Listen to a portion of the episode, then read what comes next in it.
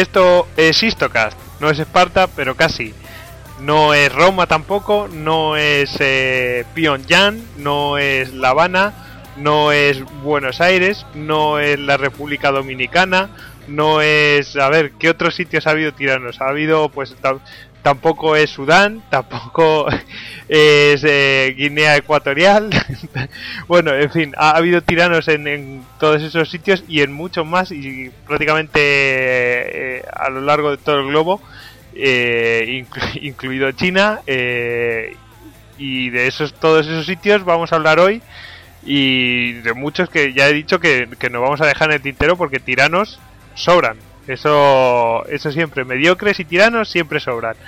Eh, así que vamos a empezar a hablar de ellos y tenemos hoy un elenco muy numeroso de, de colaboradores para, para, acompañarnos. Me apuntan aquí que vamos a hablar del continente africano en general. Sí, totalmente cierto. Eh, el que me lo apunta es Jesús. Jesús eh, es el Twitter arroba Bucaner. buenas noches Jesús. Buenas noches, Goyo, ¿qué tal?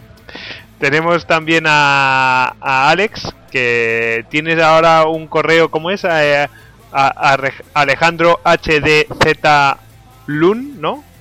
O sea, el correo en Twitter, ¿no? Sí, creo que sí, pero como estoy estrenándome, yo mismo me pierdo quién soy yo. Todavía no me ha aclarado. No, te preocupes, te, acostumbrarás. Eh, también contamos con eh, David, eh, más conocido en Twitter como arroba David Nagan. Eh, David, tal cual, como David Hasselhoff, pero, pero a la española, ¿no? David. Así. buenas noches, David. Hola, buenas noches. Aquí andamos. Y una, y una apreciación. ¿Qué país no ha tenido su tirano? Eso es. Eso es. Eh, que levante la mano. Eh, y bueno, que levante la mano Hugo Acañete, arroba Hugo A. Canete en Twitter y que lo podéis encontrar también en gem.es, el grupo de estudios de historia militar. Buenas noches, Hugo. Muy buenas noches, Sierra España, desde aquí, desde la calidad Málaga. Ay, ay, ay. oye, ¿podemos considerar a todos esos reyezuelos de taifas como tiranos? Hombre, claro, aquí en Marbella hay unos cuantos. bueno, y, tenemos también acompañándonos un, un, eh, un, gran amigo que ha querido apuntarse a última hora, eh, porque hemos tenido una baja precisamente el dictador del mundo, porque el dictador del mundo es mi hermano, pues, aspirante a dictador del mundo, y eh, Rodrigo yo creo que está trabajando en ello, está muy ocupado intentando conquistar el mundo, intentando ser tirano del mundo, y entonces ha causado baja. Así que tenemos a, a Chencho. Chencho, buenas noches.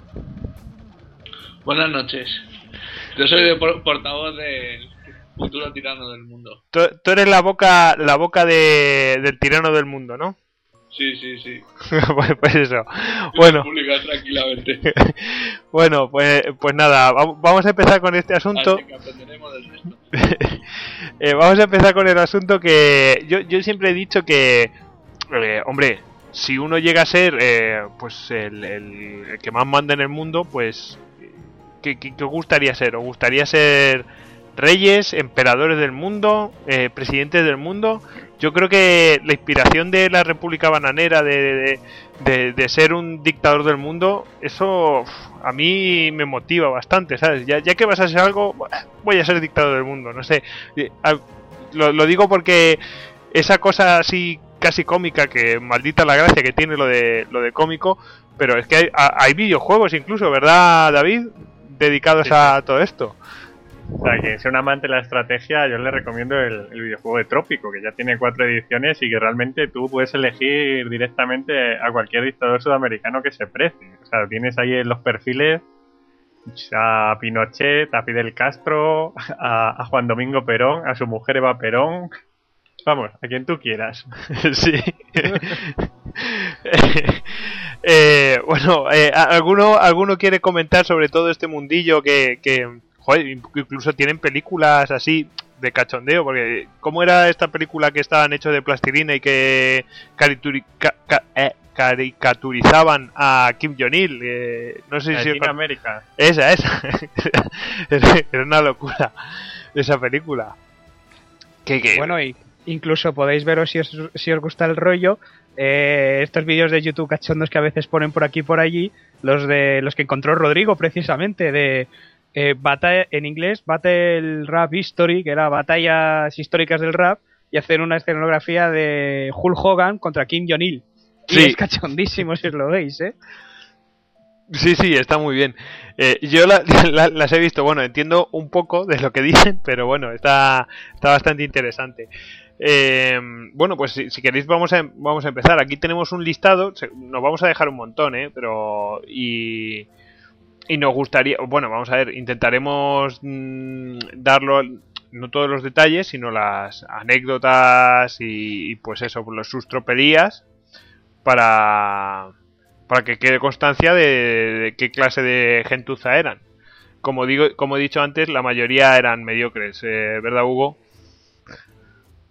Pues sí, porque los, los dictadores siempre acaban paranoicos y temerosos de su propia vida. Y yo creo que eso al final es lo que los impulsa a, a hacer todo tipo de barbaridades. Salvo por algunos muy racionales como Hitler, que es otro tipo de dictador distinto. Yo lo, yo lo separaría del resto. Los demás son todo gente paranoide, en mi Pues- opinión, vamos. Sí, no hay, no hay más que ver lo que, lo, lo que hizo Stalin cuando eh, limpió toda su cúpula militar. Bueno, pues si queréis vamos a empezar por los más antiguos, que son de los más, o sea, vamos, de los más conocidos. Eh, tenemos a el caso de, Calígula, eh, que se han peleado aquí dos de nuestros colaboradores por contarlo. Así que le, le voy a dar el paso a David para que quede claro que empieza él y apostilla a Alejandro, ¿vale? Cuéntanos, David, un poquito de Calígula. Está la cosa dictatorial aquí ¿Qué- para qué- elegir qué- dictadores. Calígula ¿qué- mm, fue emperador romano y qué, a qué se dedicó? Sus- Este, sus- este hombre en realidad era un caso. O sea, realmente venía de la, de la dinastía, digamos, de, de Augusto, de César. O sea, la, la dinastía de los grandes Césares. Y, y realmente, pues llegó un poco a ser César de rebote, porque era el hijo de un gran general de Germánico y que pues sucedió a Tiberio. Y digamos que al principio de su reinado la cosa iba bastante bien. O sea, fue feliz, le daba las cosas al pueblo, o sea, era muy querido por el pueblo. Lo que pasa es que tuvo, tuvo una enfermedad que no se pone muy de acuerdo los historiadores en lo que pudo ser, que vamos, le volvió loco, paranoico y esquizoide. O sea, a partir de ahí el Imperio Romano se convirtió en, en su campo de juego. O sea, se tiene mucha relación un- una crisis muy grande que hubo, una gran hambruna en, en la ciudad de Roma. ¿Y qué es lo que, lo que lo que hizo este hombre para subsanarla? Pues ni más ni menos se le ocurrió mirar una profecía por ahí que decía que para ser emperador tenía que cruzar el, el mar entre vamos entre dos ciudades antiguas romanas, Vallas, Vallas y Pozzuoli, y que decía la, la profecía que el que las cruzara a caballo podía ser un verdadero emperador romano. Pues cogió todos los barcos disponibles en el mar que traían el trigo a Roma desde Sicilia, los puso en un puente y el tío se dedicó a cruzar el mar de un lado a otro sobre el caballo. O sea, un tío, vamos, O sea, eso es literalmente andar sobre las aguas. Exactamente, o sea, el tío veía la profecía y dice, yo la tengo que cumplir, sea como sea, que la ciudad se muera de hambre, me da igual. O sea, estamos viendo que era un dictador un poco peculiar este hombre. Hombre, indicaba David, aquí... David, Sí, eh, sí, es que yo eh, había, a mí me había llegado también por una fuente que cuando hace eso, cuando cruza el mar eh, en los barcos, también había mandado eh, traer la, el peto de la armadura de Alejandro Magno desde Alejandría y entonces lo cruzó con el peto de, de Alejandro Magno puesto. exactamente, sí, señor. Megalómano. Jesús indicaba Sí, que, que la posible causa de, de, de- de esa enfermedad mental era la sífilis, ¿no, Jesús? Sí, no, la verdad es que he leído por algún por algún lado que bueno, Calígula una de las cosas que le gustaban eran venía siendo lo que eran las la- las típicas orgías, las típicas bacanales, ¿no? Entonces que no era nada raro el que pudiera haber sido un, un caso de, de sífilis, que básicamente cumple prácticamente todos los todos los requisitos. Bueno, pues seguimos con las anécdotas y, y bueno, pues a, a ver, ¿qué, qué, qué más anécdotas te- tiene Calígula, eh, David?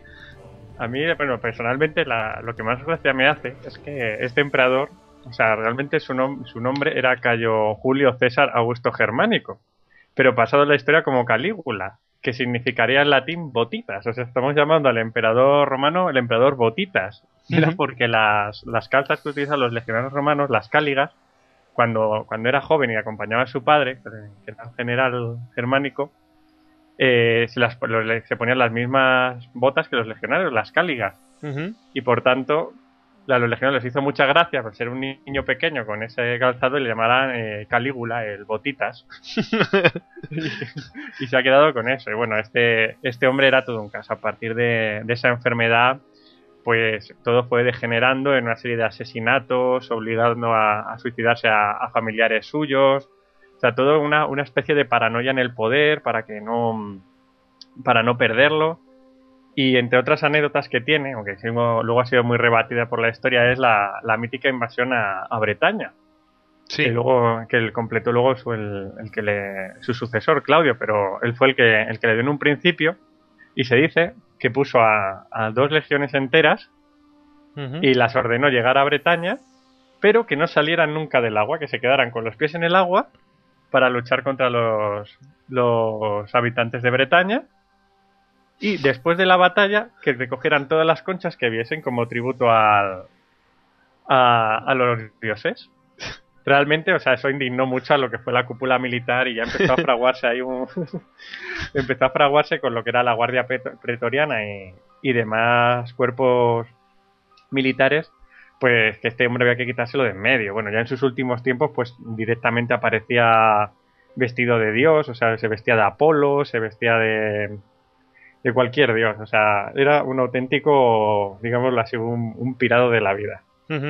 Y nada, y ocurrió lo que, lo que ocurrió. Después de 13 años de reinado, directamente cogieron y, y en una conspiración para, para devolver el mando a, a lo que era el Senado y volver a la, a la República, pues están viendo que son los Césares y se les estaba yendo de las manos, pues lo asesinaron. Le asesinaron a él, a su mujer y a su hija. Lo que no, lo que no supieron sus, sus asesinos es que el, su sucesor, Claudio, que parecía así un hombre como muy compungido, como que la cosa no iba con él, cuando le nombraron César, pues directamente lo primero que hizo fue acabar con los asesinos de Calígula y perpetuó lo que fue el imperio. O sea que esto es más o menos así a grandes trazos y, ya completamos lo que fue la vida de, Calígula. Eh, Alejandro, querías apuntar algo de ello. Sí, que bueno, yo iba a comentar eso, lo que ha dicho un poco David, apostillar simplemente que el nombre de las sandalias del calzado romano eran las Caligae y Calígula era eso, las pequeñas sandalias, el pequeño Calígula con sus pequeñas sandalias.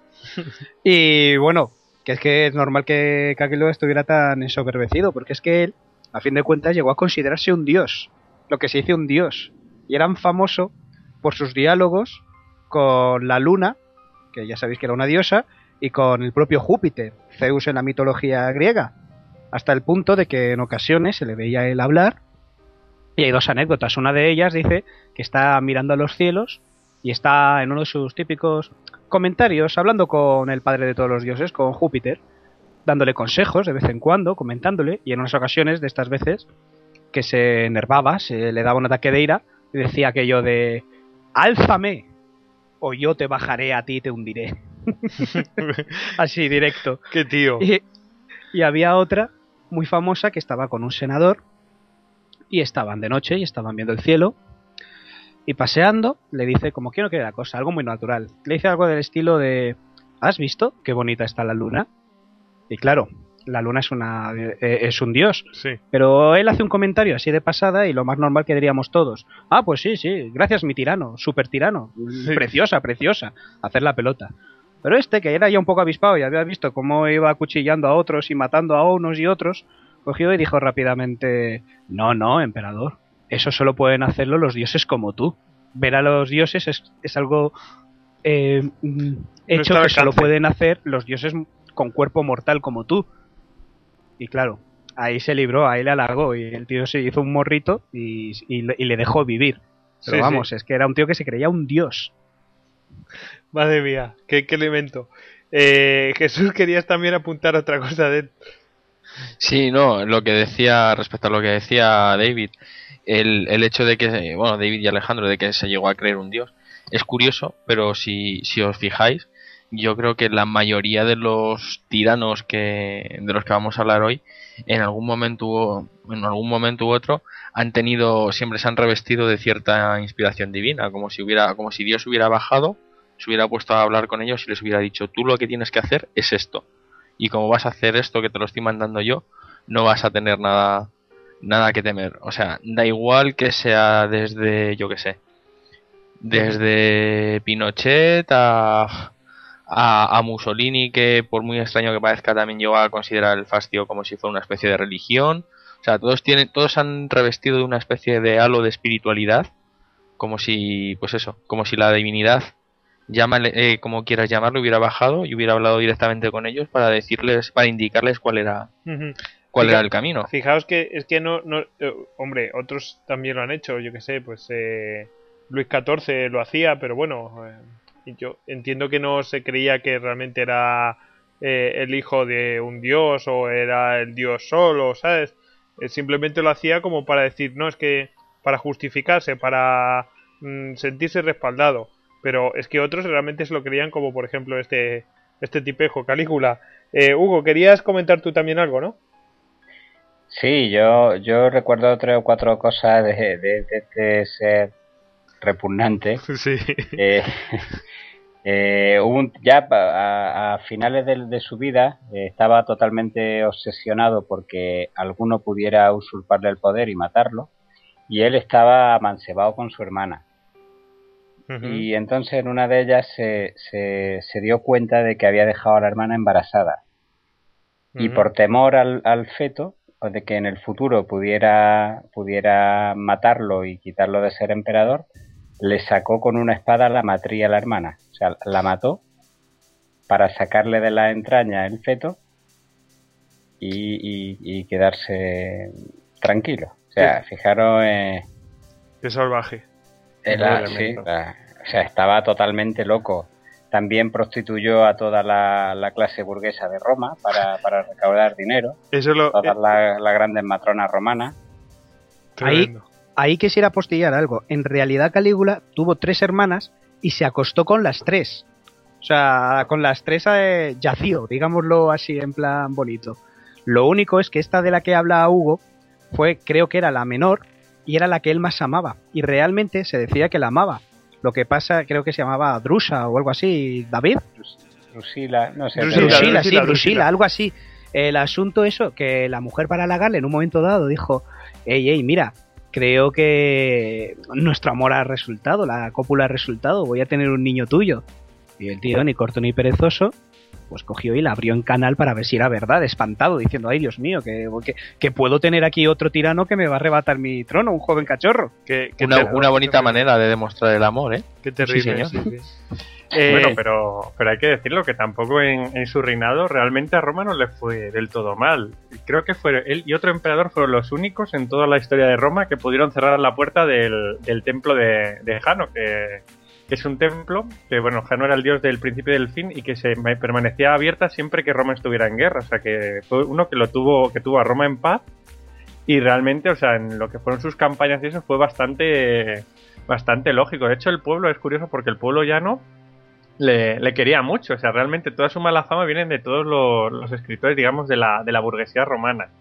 Hombre, yo os digo una cosa. Eh, eh, al pueblo ya no, tampoco es que los machacara demasiado. A los que se llevaba por delante eran todos los que estaban cercanos al poder.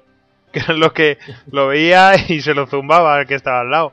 Bueno, y es, difícil discernir entre la, leyenda y la realidad con este personaje, ¿eh? por eso mismo. También No, pero la, la arca de Roma sí las la dejó totalmente vacías.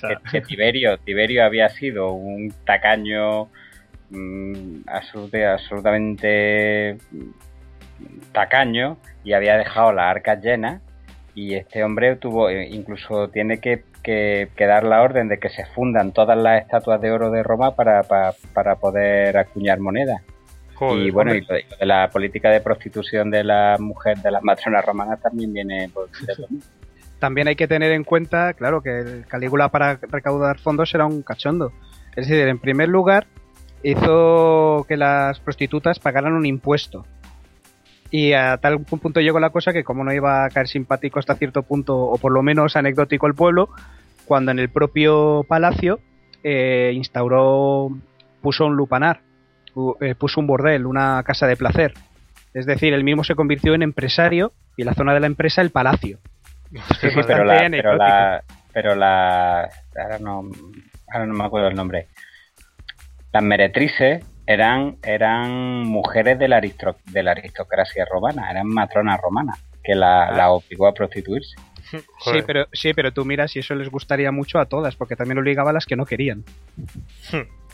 De, ta- de todas maneras, tú piensas que eh, en una sociedad como la romana, que estaba, quieras que no, estaba muy jerarquizada, el hecho de que cualquiera, cualquiera pudiera pagar por acostarse con, con, con una persona de una, digamos, de una casta, de una, de una posición social, social sí. superior, que de otra manera ni siquiera se dignaría a mirarle a la cara, mm, era como un hecho de toda- todas las humillaciones, todas las vejaciones que no puedo eh, sacarme de otra manera, te las voy a sacar por aquí. O sea, porque da el hecho, o sea, vamos a ver, esas mujeres tenían sus maridos, entonces yo estoy seguro de que la gente iba a decir, "Mm, esta señorita que es la mujer de tal otro que por otro lado en este negocio me está hundiendo, pues ahora se va a tener que aguantar sabiendo que yo he conocido bíblicamente, entre comillas, a su, a su mujer y encima no me va a poder decir nada. Sí. Es tremendo lo de este tipo. Eh, luego incluso... buen lo- proseneta. Ah, Bueno, ah. de hecho, de hecho había otra anécdota que era que el hombre, eh, cuando alguno de sus amigos se casaba, iba a casarse y tal, pues el hombre quería gozar antes de... eh, Calígula quería gozar antes de la mujer. Sí, sí. Y, si, y solo si disfrutaba con ella, daba el consentimiento, porque ¿cómo iba a consentir que un amigo suyo se casara con una mujer que lo hacía mal? Ah, inventó el derecho de pernada. Sí, eso te iba a decir. Y eh, también se dan casos de que el tío disfrutaba, bueno, que le cantaba por eso, pues, eh, pues eso, el fornicar y todo eso. Y, eh, pero no solamente eso, sino que cogía y a, un reo pues lo, lo, ponía a ver cómo fornicaba y incluso les cortaba las manos mientras el otro sufría, él disfrutaba fornicando y viendo cómo el otro su- sufría. O sea, el doble sufrimiento, ¿no? Ahí de decir, este tío porque es tan cruel y tal, y le gustaba esa mirada del, del, del pobre torturado en esa situación. O sea, fijaos, llega a un punto de locura total. Bueno, incluso nombra a... a- no, no es el que nombra a su caballo, lo, lo nombra cónsul, ¿no? No, Sí. no, eso es un poco ¿no? mito. No, no, eso llegó a ser un mito.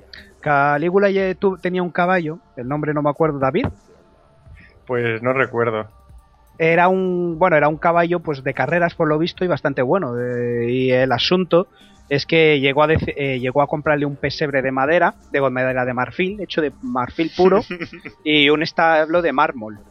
Y, llegué- y decía que su caballo era tan listo que decía en público que iba a hacer se- que iba a hacer senador o cónsul a su caballo, porque seguro que era más inteligente que los senadores y los cónsules. Y hombre, Era si, lo- si los incitato. políticos claro, y, y si los políticos eran como ahora, yo creo que podía estar acertado, ¿eh? de todas formas.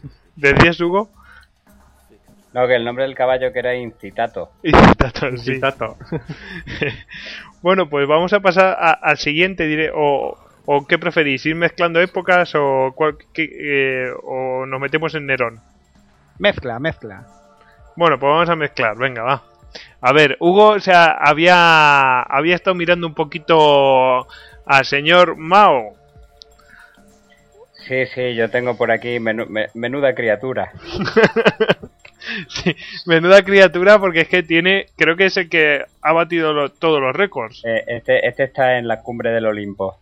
Bueno, no Este estoy yo tan seguro ¿eh? de que haya batido todos los récords. Que Sí. hay también por aquí alguno que. al- algún seguidor precisamente de Mao. Mm, Ah, bueno, pues ahora, ahora, ahora, lo, ahora lo ponemos en el brete de, de la comparación. Pero sí. este, vamos, yo, este nació en, en 1893 en, en, en familia cam- de, de orígenes campesinos, la familia. Y claro, una, una persona absolutamente analfabeta, sin ningún tipo de estudio.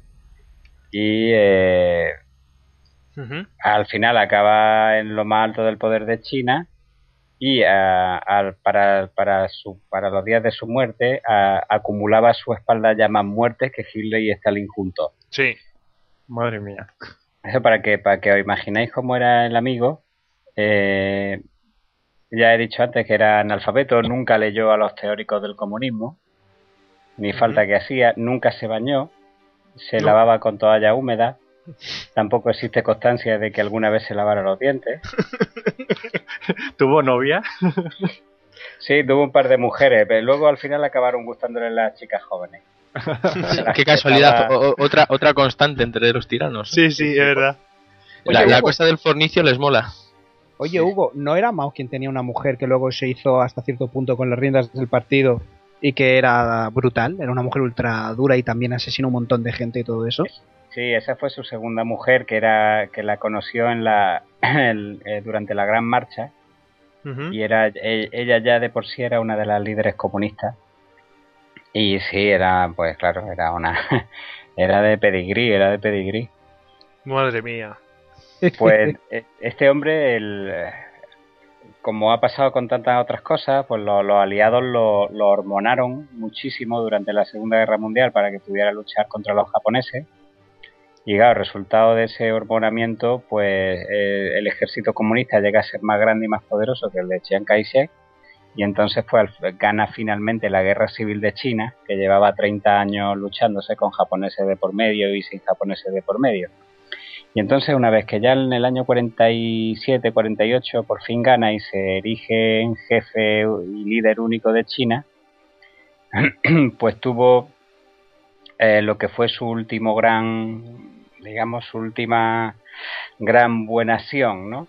Y entonces se inventó, él, él había sido un poeta frustrado también, le- en su época joven lo fastidiaron bastante porque no lo dejaron entrar en algunos círculos poéticos y eh, pues le gustaba ponerle a, a las cosas pues nombre así un poco poético. Total, que en 1949 eh, lanza lo que fue su primera campaña, que se llamaba, que se llamaba Dejar crecer 100 flores. Qué bonito. ¿Y en qué consistía? Pues consistía en que como ya había ganado el comunismo y el pueblo por fin era eh, soberano de, su pro- y, y dueño de su propio destino, pues entonces eh, invitó a los intelectuales, estudiantes, fuerzas vivas de la nación, etcétera, a que se expresaran libremente y eh, comunicaran sus opiniones, sus críticas, sus sugerencias eh, y, y otras maneras de, de, para, de contribución a, a la construcción de la nueva China. Este era muy listo, ¿eh? Este era Sí, muy sí. listo. Oye, Pues ¿os habéis fijado? Uy, perdón, perdón, sigue. No, no, Didi Alejandro, di. No, eh, simplemente que me ha llamado la atención lo que me has dicho que era poeta y de repente he reparado, mira, el hombre este por lo visto le habría gustado ser poeta. Giler, otro pintor frustrado. Nerón, músico sin talento. Caray, al final todo es a punta manera. Es más, Alejandro, hay patrón, sí, sí, sí. Es más, cuando él, él llega al poder, erige eh, monumentos con sus poesías que, claro, se las habían rechazado al in- intentar entrar en esos círculos poéticos, pues que eran ah, los más importantes del país, pero claro, no, no, no llegaba. Hugo, continúa, por favor. Pues sí, estábamos en mitad de, de dejar crecer 100 flores y eh, las críticas que aparecieron fueron tan fuertes y de tanto calado y tan numerosas que del susto que cogió enfermó. Y, cua- y cuando se recuperó de la enfermedad ya era otro Mao, ya era el Mao que veremos a continuación. Sí, o sea que el tío no está, no está acostumbrado a las críticas, básicamente. No, parece que no lo digirió bien, ¿no? Y entonces a partir de ese momento se vuelve pues el dictador más sanguinario para mí que haya habido sobre la faz de la Tierra. Luego ya lo compararemos con, con el que tenga por ahí Jesús. Persiguió a sus críticos, lo acusó de derechista. Ese fue su la, la- la primera la primera gran eh, acusación es de derechista. Y entonces a cientos de miles de personas eh, les quitó el trabajo, fueron encarceladas, fueron ejecutadas y todo bajo la acusación de derechista. Y entonces cuentan que en una reunión uno que no había abierto la boca en toda la reunión se tocó la cabeza con la mano y Mao lo acusó de derechista. y su explicación Increíble. fue... su Tenía explicación razón, fue- evidente. Perdón, sigue. y no. Su explicación fue que, se toca, que si se tocaba la cabeza con la mano es que creía que se la iban a cortar. No es derechista. A mí me convence. Qué crack. Esa Sí, fue no, la, la verdad es que es una explicación de lo más lógica y coherente. Claro, eh, paranoide total, te estás tocando la cabeza porque te crees que te la vamos a cortar. Claro, te crees que te la vamos a cortar porque eres de derecha. Y lo Claro. gracioso es 800 millones de chinos dependiendo de cómo este se levantara, ¿eh? Eh, sí, sí, sí. Pues ya a, a, mitad de los años 50 se le ocurre la segunda gran idea, que lo llevó un poco a segundo plano luego, que se llamó el salto adelante. El gran salto adelante, sí. Que fue justamente todo lo contrario. O sea, que no nos dejemos engañar por el nombre. ¿eh? Ahora, lo, eh, ahora lo vamos a ver porque es vamos, una cosa absolutamente delirante. Eh, como pasa con todos los líderes soviéticos, pues se, se obsesionó con, con, el desarrollo industrial de China. Y entonces se propuso adelantar a Inglaterra en 15 años. Fijaros también la, la capacidad intelectual de, del personaje, ¿no? que todavía se estaba midiendo con Inglaterra cuando las grandes potencias industriales ya, estaban en otros mares. ¿no? sí, sí. Entonces, se compara, dice que en 15 años China supera a Inglaterra. Y para ello dijo que, que seguramente China no tenía máquinas suficientes, pero que le sobraban brazos. Así que crea una, una red de granjas colectivas y mete a la fuerza a 900 millones de campesinos chinos a, a cultivar los campos.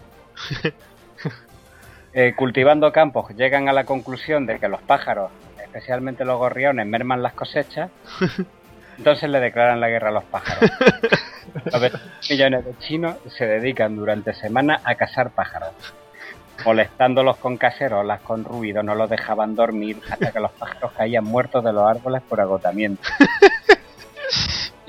es que es increíble. Lo mejor de todo el país siguiéndole en esas locuras. O sea... Camiones cargados hasta arriba de gorriones muertos.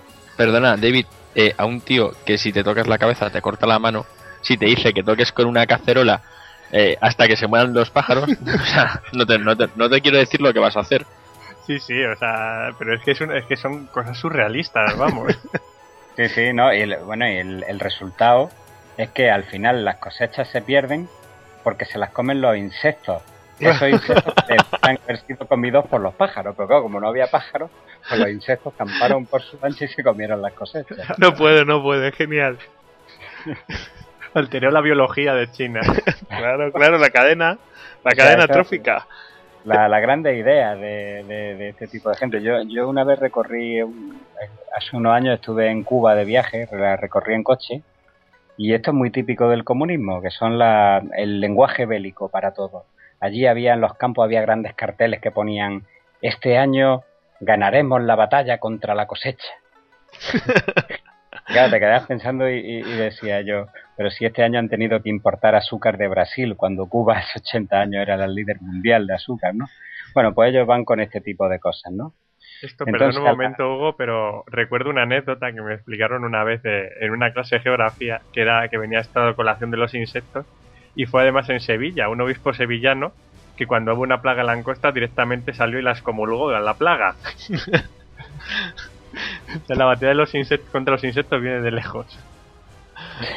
pues nada, este hombre no se quedó tranquilo con haber perdido la mitad de las cosechas por la falta de pájaros y se le ocurrió otra, otra gran idea, que era que para acoger a Inglaterra en el periodo que se había marcado, pues eh, se propuso liderar la producción de acero pero como China carecía de fundiciones, pues ordenó a los chinos que montaran pequeños hornos de leña en el campo y fundieran cualquier elemento o utensilio de metal que se pudieran encontrar. Entonces de repente el cielo de China enrojeció de noche ante los cientos de miles de hornitos encendidos por los campos, muchos de los cuales ni siquiera tenían metal que fundir, pero permanecían encendidos por si las moscas. Al final, el, el esquilmaron todo el metal que había en, en el país, pero claro, el, el, acero fundido en esas condiciones, en hornos, en hornos de leña, pues eh, no vale era de más calidad y no valía para la fabricación de útiles. Con lo cual, al final, eh, habían perdido, entre unas cosas y otras, entre matar pájaros y fundir acero, habían perdido dos años. Y eh, eh, resulta que, que, en esos dos años se habían descuidado las cosechas y no hubo cosecha. Pero cosecha ninguna ese año. Y esto provoca una de las hambrunas más grandes de la humanidad. Los chinos llegaron a comerse a los muertos. Hubo casos de hombres que se hacían matar para que su mujer pudiera comer y alimentar a los hijos. Se calcula que entre 1958 y 1959 murieron más de 40 millones de chinos de hambre, Madre por culpa de, de, los pajaritos y, de, y del acero. es exagerado ya, no tiene ni gracia ya este vestido. Sí, sí, este ya no Es tiene. como la gracia. población entera de España. o sea, Exactamente. Y, y claro, aquí ya el, el aparachi chino pues eh, paró a Mao y lo, lo, lo llevó a un segundo plano. Entonces, a partir del año 60 Mao está en un segundo plano, ya no, no gobierna en China, pero todos esos años los dedica a conspirar para volver otra vez al poder. ¿Y cómo vuelve otra vez al poder? Pues se inventa su siguiente gran idea, que es la revolución cultural. Esa, esa. Escri- escribe el famoso libro rojo y entonces eh, enerva a, a la juventud para ponerla en contra del aparachic y poder volver él otra vez a primera fila. Y lo, y lo consigue. Y entonces, según decía Mao, los jóvenes deben aprender de sus errores, así que hay que permitir que los cometan. Y entonces, ¿qué hace? Pues que la, policía y el ejército se mantienen al margen y más de un millón de personas fueron muertas a palos por los jóvenes, claro, por los que debían aprender equivocándose. Cogían a los sospechosos, los liaban en manta y los mataban a palos. Luego los tiraban por las ventanas y decían que se habían suicidado. Y así cayeron profesores de universidad, maestros, periodistas, políticos adversarios, etc. La frase favorita de Mao era para que haya construcción de para, para que haya construcción de algo nuevo, primero tiene que haber destrucción de lo que hay. Eso me suena de algo, ¿eh? El tema de... eh, el, el, eso del apaleamiento público. La, la juventud no tiene culpa, mm, tiene derecho a equivocarse y todo eso. Y así se permiten y se, se permiten un montón de barbaridades y atrocidades. Que, De hecho, hay, hay imágenes, hay imágenes de, pues a lo mejor un profesor o de universidad o una persona culta. eh, de la política que está rodeado de jóvenes y le van dando pequeños golpes y los mataban a pequeños golpes. O sea, se podían tirar horas y horas golpeándolos hasta que ya caían vencidos y, y morían. Qué tremendo. Horrible. Yo Y, y os- en- pues yo- ya una, una vez que llega Mao al poder otra vez, a, a mitad de los 70, con la Revolución Cultural y el Libro Rojo, pues lo, lo primero que hace es decapitar los cuadros de altos oficiales del Ejército Rojo y los manda al campo a tranquilizarse. Sick, textualmente. Joder. O sea, básicamente los... O sea, Vamos, los- una manera, sí, una manera de mandarlo. De, no dice, te mando al Gulag a Manchuria, Sí, pero ahí, ahí. Te manda al campo. que te tranquilice. Sí. Yo os quería, sobre todos estos temas, todo lo que acabas de relatar, quería recomendaros una película. Si no la habéis visto, mm, la recomiendo a todo el mundo. Es una peli muy triste, pero pero merece la pena. Tiene algún momento así gracioso y tal. Se llama Vivir. Vivir, literalmente se llama Vivir. Eh, y la película es del director eh, Zhang Yimou. Eh, y vamos, es 100% recomendable y todo lo que ha estado diciendo aquí Hugo viene muy bien reflejado ahí y cómo todas estas políticas absurdas eh, mm, eh, terminan al final en un despropósito que es la desgracia del pueblo, siempre, siempre igual. Y empieza, la película empieza pues justo antes de, la guerra entre, entre chinos, entre lo- los, pues el, el ejército de Chiang Kai-shek y el ejército comunista del Partido Comunista. Y termina pues eso, casi casi en la revolución eh, cultural. Y todas estas barbaridades eh, salen muy bien reflejadas. Quizá el tema de la hambruna no tanto, pero, pero sale los hornillos, de cómo, cómo se quedan sin cacerolas ni nada de esto. Y, y está hecha en China, pero no, no lo critica, es una crítica así velada, o sea, como que los chinos están muy, muy de acuerdo en hacerse, en hacer, en participar en todo, en todo lo que dicen, no, no lo hacen a regañadientes, pero pues claro, es que esta película está hecha en China, no pueden decir que Mao era un hijo, perdón, en fin, eh, Jesús quería, eh, o Hugo quería mm, continuar, No, yo ya me quedaba decir solo que pues que finalmente esta criatura de Dios muere el- en el 1976 rodeado de muchachitas jóvenes, Oh. que era otra de sus grandes aficiones. Eh, fíjate, siempre lo mismo, ¿eh? No- nunca falla. Sí, sí. Siempre están... Cuando estás en el poder, pues la No, erótica pero- del poder, ¿no? Efectivamente, él no tiene la culpa de que misteriosamente todas las jóvenes chinas le encontraran una especie así como de sex symbol, ¿sabes? El hecho de que fuera la única manera, muchas de ellas, que tenían de, de poder, digamos, sobrevivir y las que no lo hacían voluntariamente, lo hacían por la 12-13, pues ellos, él no tenía la culpa, era algo completamente voluntario. Bueno, pues si queréis pasamos a, a otro elemento de estos. Que yo creo que este podemos concluir que el tío causó 40 millones de muertos más otros muertos colaterales y eso, ¿no? A otros cuantos millones, sí. Sí. Pongámoslo en 45 o 50. Que no está mal. ¿Qué, qué os parece? No está mal. Pero era, era unas, unas- sobre todo unas políticas muy absurdas. O sea, no es que dijeran, declaro la guerra a otro país, la armo parda, o me he equivocado, o hay una catástrofe natural y no la gestiona. No, es que las creaba él solo. Sí, no, no, si no, si no tenía problemas lo buscaba. Sí, sí. Era tremendo. Pues que pues, pues una persona absolutamente ignorante y analfabeta a, a cargo de mil millones de personas. ¿Qué os parece? ¿Qué se puede esperar de ahí? Bueno, pues Yo- eh, di, bueno. di- di, Jesús. Yo es que después de que Hugo nos hablara de, de, de Mao, yo quería hablar de, de uno de sus discípulos, tal vez el más aventajado. Yo creo que incluso llegó a, a aventajar al, al maestro. Dale, Yo creo dale. que realmente a, aventajar al maestro.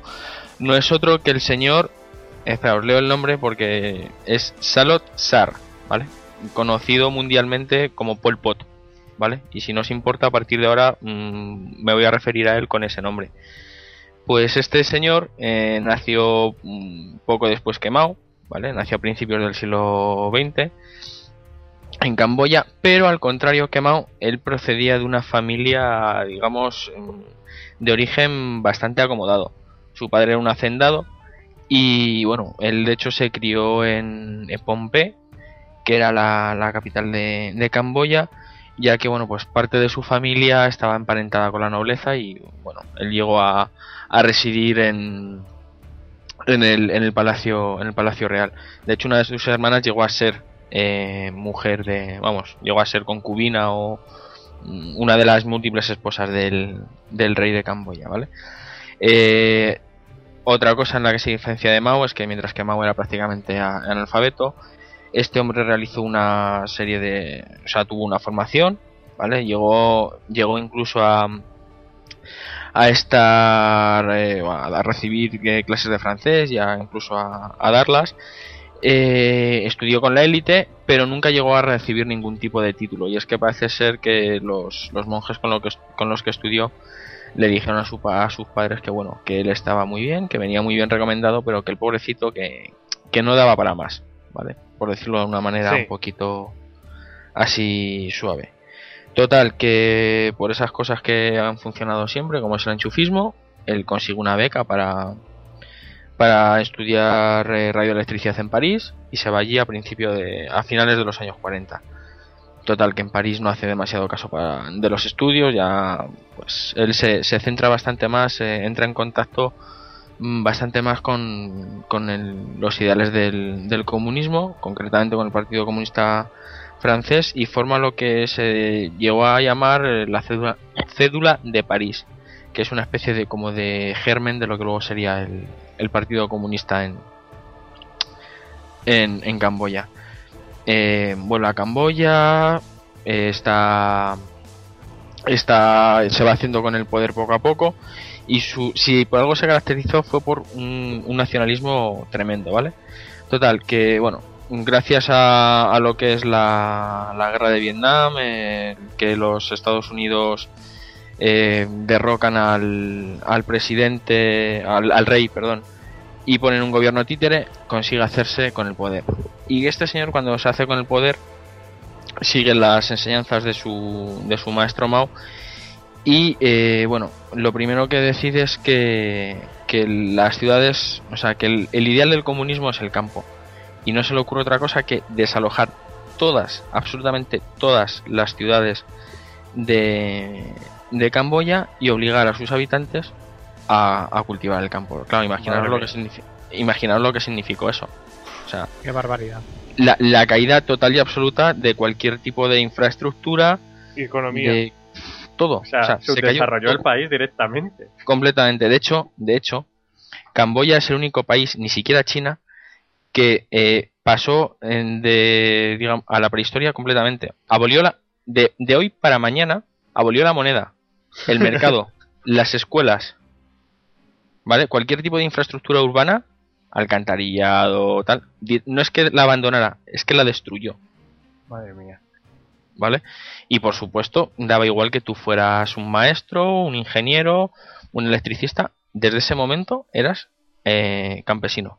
Incluso eh, yo he llegado a oír que este hombre, a, a los que llevaban, que temía a los intelectuales o lo despreciaba profundamente, y a los que llevaban gafas, Sí, directamente eso, los... eso eh, igual que tú has recomendado la película de Yanzimu, yo recomiendo, la, eh, bueno, yo creo que es una película más conocida, que es Los años que vivimos peligrosamente. El año que vivimos peligrosamente.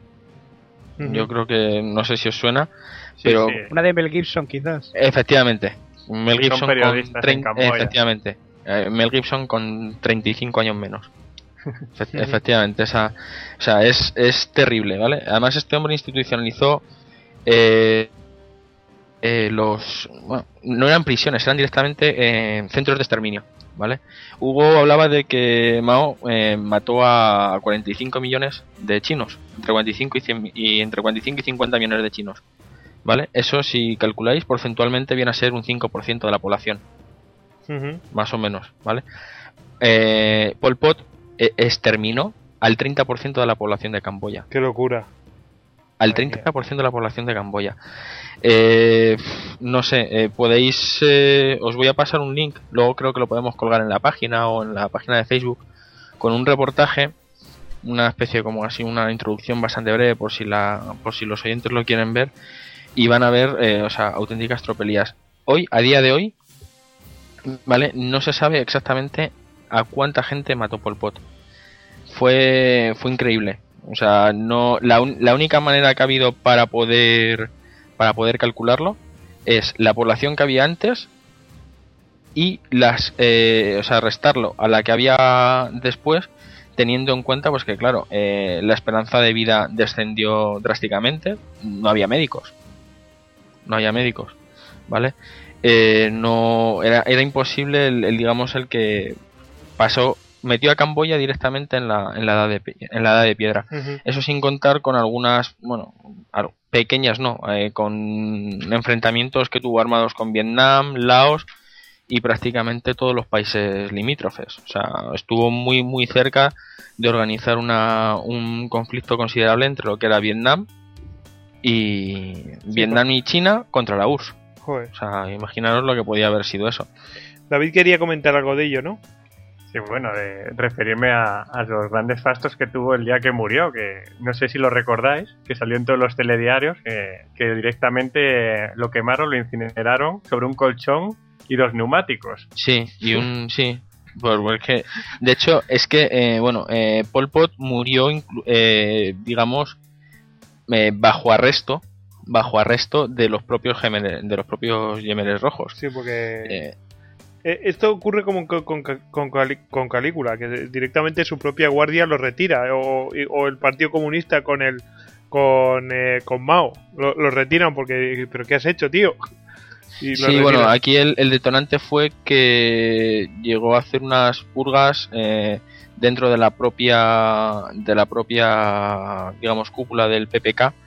Hace, hacía unas purgas brutales y no era solamente que hacía la purga de pues, la persona en cuestión, sino que directamente exterminaba a cualquier persona que pudiera tener ya no parentesco, sino relación con, con digamos, con la persona a la que le había cogido ojeriza. O sea, tú podías saber si la persona que a la que quería eliminar era yo y tú ayer me habías encontrado por mitad de la selva y me habías dicho hola, tenías bastantes probabilidades de que el siguiente en la lista fueras tú. Joder.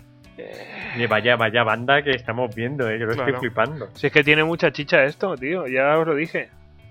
Yo os lo dije. Y es que de Paul Pot sí que me acuerdo que ahí en plan le entierran y cogen dos neumáticos viejos, un colchón y le ponen encima. Claro. Yo solamente quería postillar una, un, un dato muy curioso, ¿vale?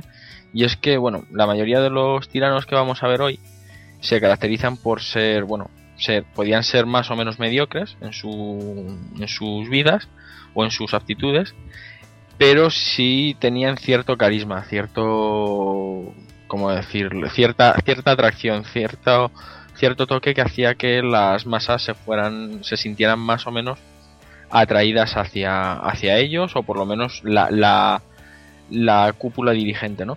Mientras que Pol Pot es justamente todo lo contrario. De hecho, todo toda la gente que lo describe lo describe como una persona más o menos anodina, que no, no, no, destacaba precisamente por ser una persona que, que destacara en una estancia, además, pero sí se caracterizaba por algo, ¿vale? Eh, y es por una capacidad increíble para odiar.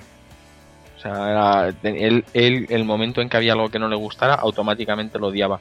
A los vietnamitas, los Estados Unidos, la, la intelectualidad lo que fuera, ¿vale? Entonces, eh, yo creo que os voy a leer dos frases que, resumen un poquito, ¿vale? Un poquito el, tipo de, personalidad que tenía este, este tipo, ¿vale? Y una, una es la, primera es la siguiente, dice, yo no me uní al yo no me uní al movimiento de resistencia para matar a la gente, para matar a la nación. Mirarme ahora, soy una persona salvaje, mi conciencia está tranquila. Todo esto, o sea, dos años antes de morir, después de haber matado a cerca de 15 millones de personas. Sí, porque tenía la creencia que estaba haciendo lo correcto.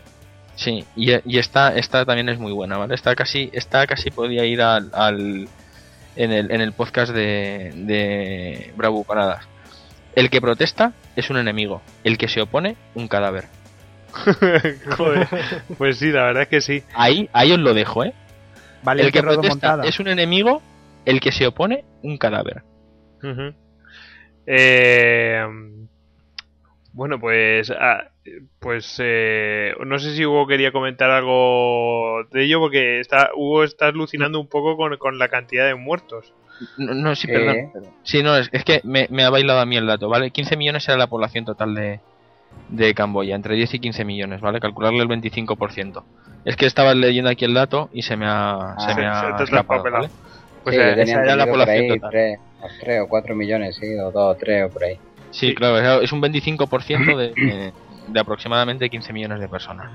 Aquí, aquí en Nistocast también echamos borrones, como en el, en el, anterior podcast también echamos unos cuantos borrones, pero bueno, que son tantos datos lo que hay que manejar así tan rápidamente que, que es normal que alguna vez se nos escapen.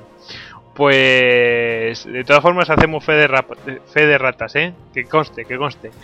Eh, vamos a pasar a, otros tipos y, de otros lugares. A ver, eh, ¿quién se atreve? ¿Os atrevéis con algún eh, dictador africano? ¿Nadie se atreve? ¿O me atrevo yo? Atrévete tú. Yo me atrevo a alguna anécdota, pero A ver, el, a, mí me gusta bastante el Bocasa. El Bocasa que se fue presidente de la eh, de la República Centroafricana entre 1966 eh, y 1976, pero es que después se, se hizo, se, se, autocoronó, se autocoronó mm, eh, emperador del Imperio Centroafricano y el tío imitó la, la coronación de, lo imitó en todos los detalles, excepto que eran negros, claro. Eh, eh, y están las fotos por ahí del tío, pues poniéndose la corona. El tío iba con. Igual, igual que el cuadro, el cuadro de Napoleón, imitando el cuadro de Napoleón cuando se corona, pues igual todo.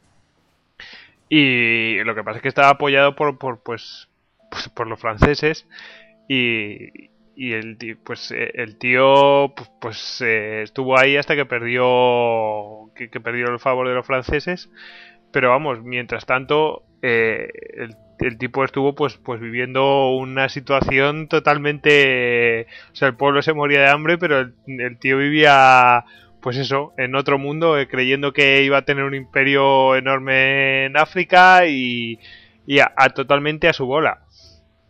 Y bueno fue juzgado y, Palmo le, dio un, le dio un infarto pero pero vamos el típico dictador pues como dictadura bananera que le podemos llamar no tiene por qué ser Caribe eh, y eh, eh, lo que pasa es que este es pues eso pues un, no, no, es que sea como Pol Pot que sea un asesino así tan salvaje tan genocida pero sí que es el, típico dictador que ¿qué hace con, este? ¿A dónde vas? Luego vosotros teníais... ¿Este no al- era un, un caníbal o algo así?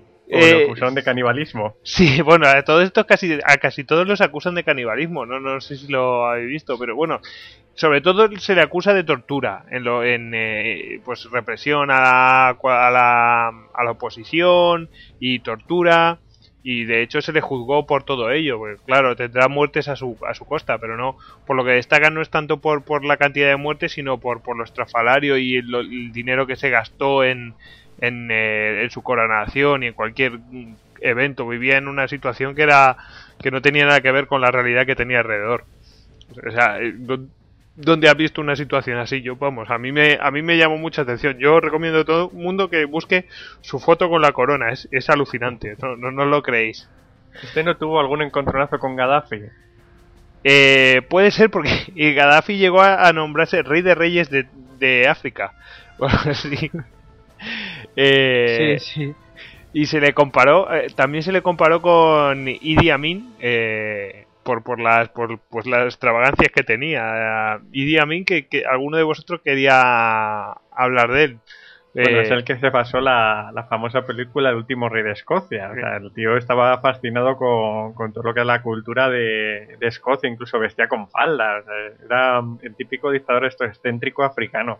Claro, ese, ese, ese, ese es lo es que es lo que se caracteriza en todos estos dictadores africanos. Eh, yo creo que el peor de todos no fue, fue Mobutu, ¿no? Mobutu Sese Seko.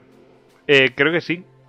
Fue el de la, toda la, la guerra que hubo entre, entre Zaire, lo que es ahora es Congo y, Uganda, Ruanda, toda aquella entre los Hutus y los Tutsis. Lo que, aquella matanza que se produjo, que fue tremenda. Sí, sí, sí.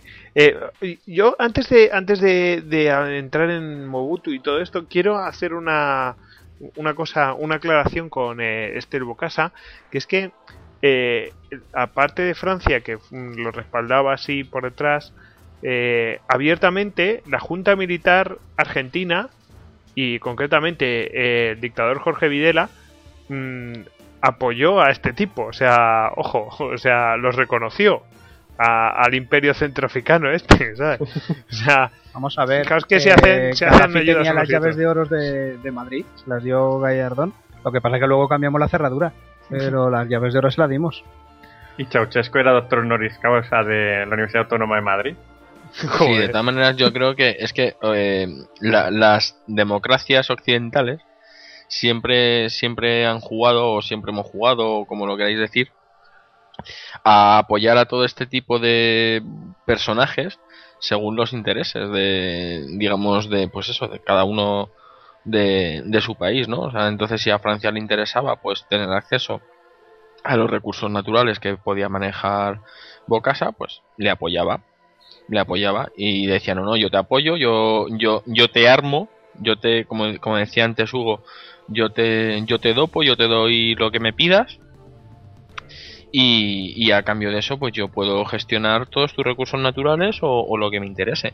Vamos a ver hoy nos estamos echando las manos a la cabeza con todo el tema de, del armamento nuclear la posible la pos- que Irán pueda tener eh, acceso a armamento nuclear a, a material radioactivo y tal, cuando todas las centrales nucleares o todo el material, tanto de Irán como de, de Irak, se lo ha vendido Francia. Y, o sea, y se lo ha vendido a la luz de todo el mundo.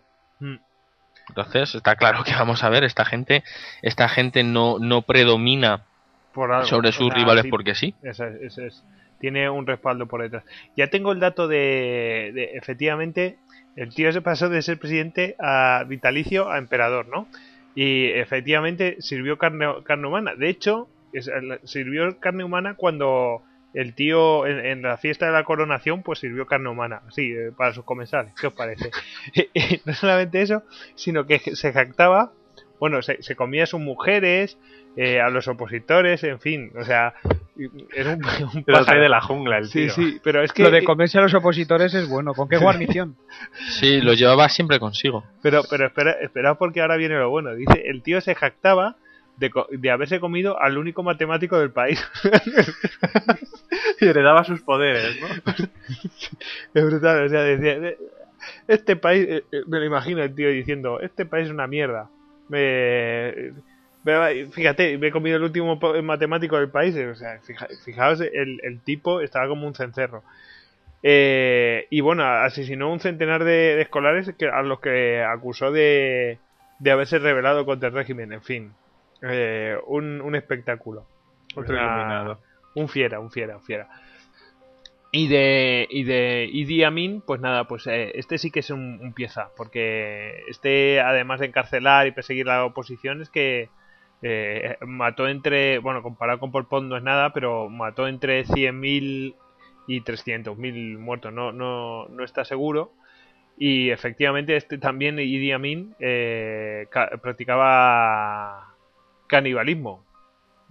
o sea, un y bueno, y las obras se las tiraba a los cocodrilos. Bueno, brutal. O sea, es que para imaginar la situación, o sea, eh, y, y, escribía pues a, la, a, la, reina de Inglaterra. Le, escribía así como en plan. Aquí hay una frase tremenda que dice: Liz, deberías venir a Uganda si quieres conocer un hombre de verdad. ¿Y el duque de Edimburgo qué pensaba de eso? El duque de Edimburgo tiene mucho que callar, en fin. Se fue, se fue a cazar un ciervo, simular. Sí, sí. Para cazar el zorro, ¿no? Para, que veáis cómo, el tío el tío se, vamos, cómo, cómo se, se, autocalificaba, bueno, se ganó una gran una gran reputación, lógicamente.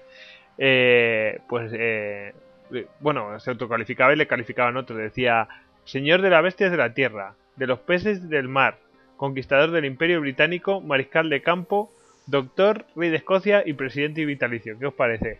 Todos esos títulos albergaba. Rey de las bestias. Sí, sí. yo creo que seguro que le faltaban le faltaba sitio en el uniforme para ponerse tantas medallas. Es increíble. Sí, sí, sí. No, no, no ha dejado nada, ¿eh? No, no, no, no, es que es rey de la bestia, como la película, sí.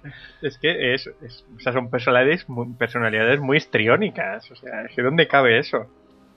Sí, eh, mira, aquí hay, eh, el, eh, hay otro dictador, bueno, es que todos los países africanos prácticamente han tenido un dictador, ¿no? Pero hay uno que a mí me ha hecho mucha gracia, porque mandó publicar un libro de historietas protagonizada por él mismo. Y luego hay, bueno, tenían las tiendas, tenían relojes con, con, eh, con su foto y tal.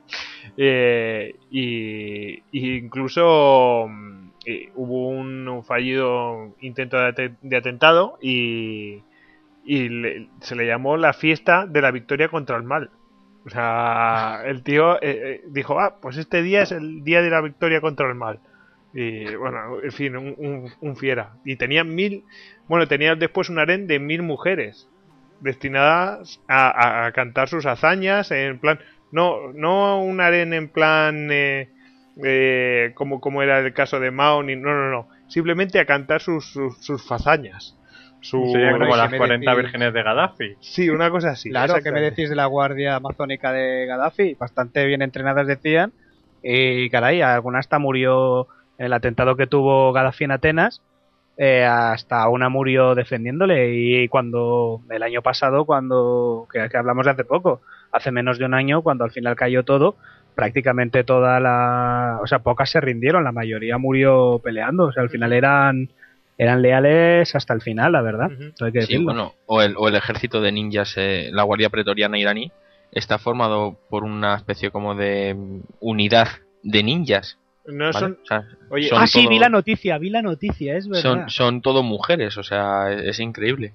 No sé si es que llega un momento en que el fanatismo les, les puede o, o se sienten como tan como diría yo, tan, tan seguros de su, de su poder que tienen la manera de mostrar, mira, a mí, o sea, vamos tan sobrados que nuestras mujeres que se suponen que son el sexo débil, porque no hay que olvidar que en este tipo de dictaduras no, no suele tener, si no suelen tener en cuenta los derechos humanos, mucho menos, digamos, el, todo el tema este de igualdad, hasta nuestras mujeres son mejores que vosotros, ¿no? Yo creo que es un poquito ese, bueno, ese estilo de cosas. No sé decir, tener en cuenta que Gaddafi precisamente era un poco rompía un poco como con la típica conciencia árabe de la ley islámica, el rollo de que él se consideraba como el liberador de la mujer, como la persona que iba a conseguir hacer que la mujer alcanzara un, un estatus más equiparable casi al de las mujeres en Occidente. No tanto, pero casi.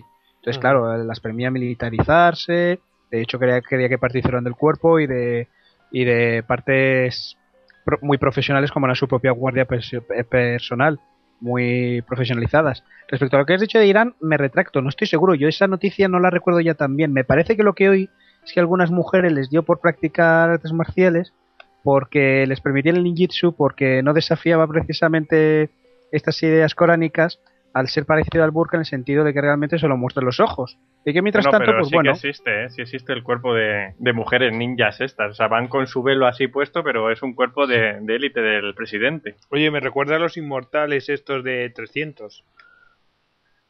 Sí, algo parecido.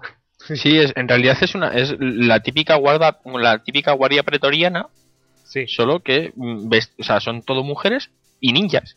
O sea, de hecho, hace poco vi yo, no sé si fue en un periódico digital o en un periódico en papel, bueno, que, que, o sea, que había fotos. O sea, que es que no, no, no es algo que no es una leyenda urbana.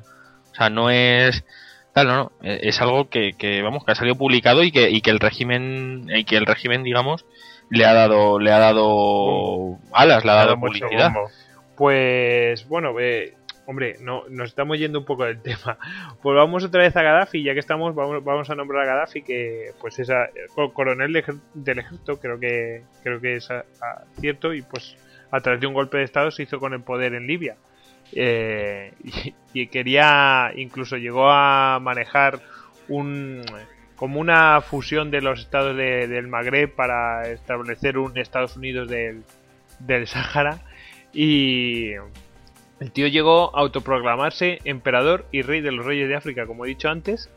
Y, y estuvo, la verdad es que ha estado conspirando contra Occidente pues, pues largo tiempo, hasta que le pusieron, bueno, de hecho es que puso, vamos, es responsable de, vamos, de hecho uno de los, acaba de morir el responsable directo de, la- de los atentados de atentado de Lockerbie, y Lockerbie. él fue el, el responsable de, de- de- de ese atentado. Y vamos, hasta que le pusieron en Estados Unidos, le pusieron una bomba en su palacio directamente, le Lo plantaron un bombardearon. Bueno, o sea, bombardearon Tripoli y- fue, fue arrasada Sí, sí, prácticamente. sí, Le, le plantó un misil en el palacio y se le cambió la cara. Y entonces ya fue. Fue el, el USS América con todos los F-14 y le fundieron vivo. Sí, Y sí, de ahí pasó de ser pan, panislamista a panafricanista. Exactamente. sí, justo, ahí cambió. Cambió Eh, el turbante por el, el sayo ese que se pone de colores. bueno, al final Mira, hemos vi- tengo, tengo aquí lo que decía Gregorio, lo que dijo exactamente. De, dice, estoy leyendo, dice, soy un líder internacional, el decano de los gobernantes árabes, el rey de reyes de África y el imán de los musulmanes, y mi estatus internacional no me permite descender a un nivel más bajo. ¿Qué os parece? Ego- e- e- egolatría, siempre igual. Un jefe, es un jefe. Sí. Bueno, es que el hombre era descendiente, bueno, descendiente, era hijo de un jefe beduino. Por eso siempre iba con la jaima a todos los sitios y tal, para mantener sus raíces de habitante del desierto, de hombre auténtico del desierto. Pero en su, tri- en su tribu, que Gaddafi viene de Gadda, bueno, me lío si intento decir el nombre, era el equivalente en su lengua, Gaddafa o algo así, era el nombre de la tribu. Y su padre era jefe, creo recordar. Vamos a ver, que yo este tema no me lo controlo mucho, pero bueno. Bueno, eh, ya que estábamos así con cosas así ligerillas, antes de entrar en otros dictadores como dictadores tiranos más eh, con más enjundia, eh, voy a nombrar así muy brevemente a, a Jorge Videla, que era parte de la, de la junta militar, que fue responsable de pues de, de 10.000, se habla de, bueno, no, no, no hay números exactos, pero unas 10.000 muertes, eh, 10.000 muertes de, de opositores y de los que no eran opositores. Ahí también había muchos malos quereres y habían grupos de, como le llamaban, grupos de trabajo que se dedicaban a eliminar gente. Algunos los mm, tiraban sedados desde los aviones y otros directamente los liquidaban en las calles. Eso alguno lo criticará, pero me consta. O sea, esto es así. Y, y los, directamente los eliminaban. Así que podemos considerar que la Junta Militar era, era un sistema de tiranía.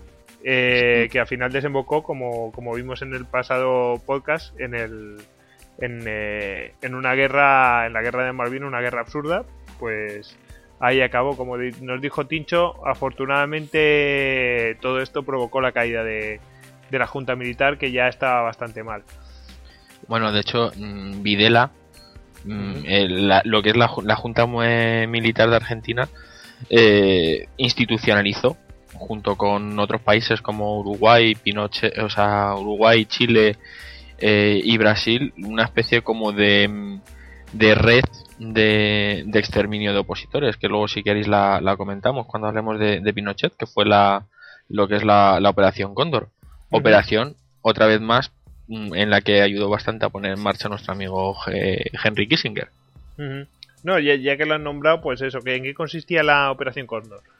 Bueno, a ver, la operación la operación Cóndor es una es una operación de pues eso, de mm, exterminio y y desaparición de las de las pruebas de que se puso en, en, marcha en finales de los años 70, principios de los 80 en todas estas dictaduras suramericanas. Básicamente es un acuerdo, una especie de acuerdo firmado entre eh, Chile de, de Pinochet, eh, Argentina, la Argentina de la de la Junta Militar y Uruguay, Paraguay y Brasil, ¿vale?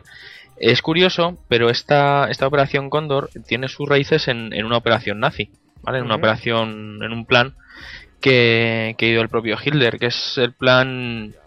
Bueno, es el, en realidad se llama Decreto Nach und Nebel, que traducido viene a ser algo así como niebla, eh, noche, noche y niebla, ¿vale? Básicamente consistía en, en eliminar a los opositores y deshacerse de los cuerpos. Si no hay cuerpos, no hay muertos. Uh -huh. Básicamente, traducido, ¿vale? Entonces, eh, ¿en qué consistía? Pues es, eh, bueno, tanto la DINA en, en Chile como el, el equivalente en, en, la, en Argentina era una establecieron una serie de, de, protocolos para la represión de los de los opositores vale básicamente consistía pues eso en secuestros arbitrarios torturas eh, institucionalizadas asesinatos sumarios y luego hacer desaparecer los eh, los cuerpos. Jesús, Básicamente en, esos son los cuatro pasos de los que constaba la operación Cóndor, ¿vale? Jesús, si queréis. En, en, eh, en Chile, eh, Pinochet de cuándo por parte, porque ya hemos nombrado la operación Cóndor en, en Argentina de lo, la cantidad de muertos de las que fue responsable. ¿En cuánto se cifra la, la cantidad de muertos allí en, en Chile? Eh, ¿Comprobados? Sí. En compro comprobados con Argentina, comparado con Argentina, bastante pocos, ¿vale? Sí. Eh, comprobados eh, se habla de unos 2.400, ¿vale? Uh -huh. Más unos 1.500 desaparecidos y unos 30.000 represaliados. Uh -huh. ¿Vale? O sea, represaliados quiere decir eh, detenidos, torturados, pero por lo menos consiguieron salvar lo que es consiguieron salvar la, la vida, ¿vale? Uh -huh. eh, todo esto hay que, como os he dicho, todo lo que es la operación Cóndor estuvo bastante arbitrada y mm, organizada en un principio por, por la CIA y sí. apoyada por Estados Unidos, que le interesaba bastante el hecho de evitar gobiernos de izquierdas en, en Latinoamérica. Pasara lo que pasara, eh, tenía que mandarlo de esa manera. Eh, sí. daba, daba igual el, eh, los medios. Eh, si queréis pasamos a, a, Stalin, que es uno de los uno de los piezas, así podemos decirlo, del siglo XX. Eh, ¿Quién quiere adentrarse? David, Hugo, un así un, un rápido bueno, repaso de Stalin. De un José. resumen un poco de, de, lo que fue este, este hombre. Pepe Stalin. Pues eh, José Stalin realmente se llamaba Joseph Vishyarovich Suhasvili. Era georgiano, no era, no era ruso como la gente cree. Uh -huh. Pues nada, o sea, nació en la, en la Georgia, la Rusia de, de los zares y pues tuvo lo típico, pues para un revolucionario de su época, estuvo ligado al partido bolchevique, estuvo al lado de Lenin en todo lo que fue la, la revolución rusa y a la hora de, Lenin elegir su sucesor, pues ahí empezó el problema con Trotsky, o sea, todo lo que nosotros conocemos de, de los trotskistas, los revisionistas, bueno, ese, ese lío que se, que organizó entre los comunistas. Total, que al final Stalin fue el, sucesor de, Lenin. Y, y, yo creo que más o menos lo que se puede resumir su política fue en una cosa muy parecida a lo demás, o sea, política de planes quinquenales, o sea, de, de hacer objetivos cada 15 años de producción y todos a producir, claro. Eso lo que producía es que la, la economía estallaba por algún lado y, y provocó grandes, grandes hambrunas. Por ejemplo, en Ucrania, una, una hambruna eh, llamada el Holodomor, donde, donde realmente hizo, vamos, acabó con casi, casi un millón de personas, un millón de campesinos.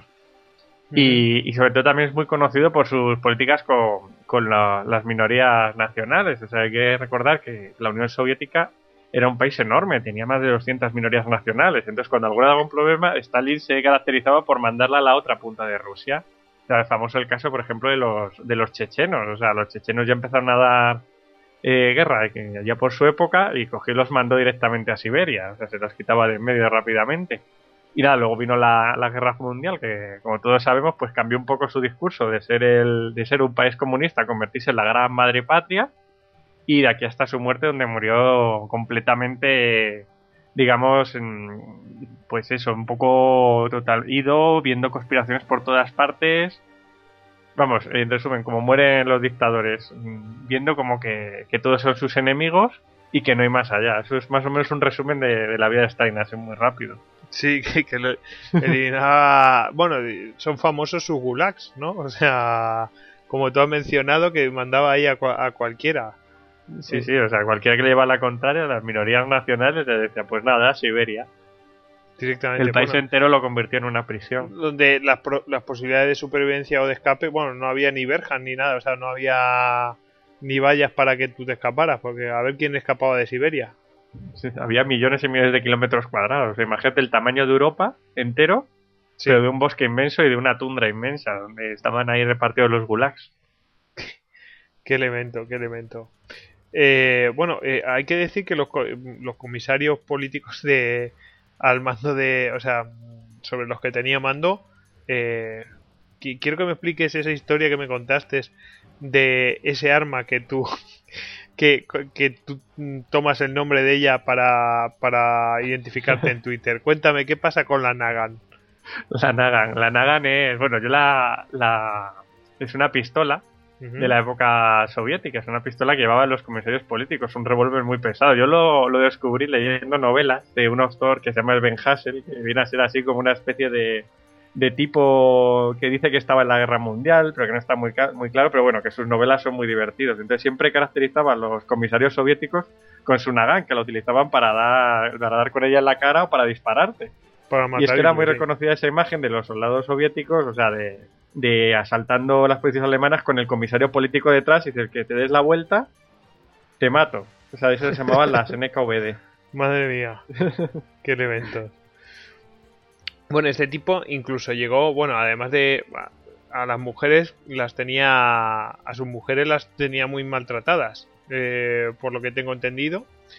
Y bueno, persiguió a a sus a sus opositores, vamos, no hay famoso el caso de Trotsky, ¿no? Que directamente se lo quita de en medio, lo asesina.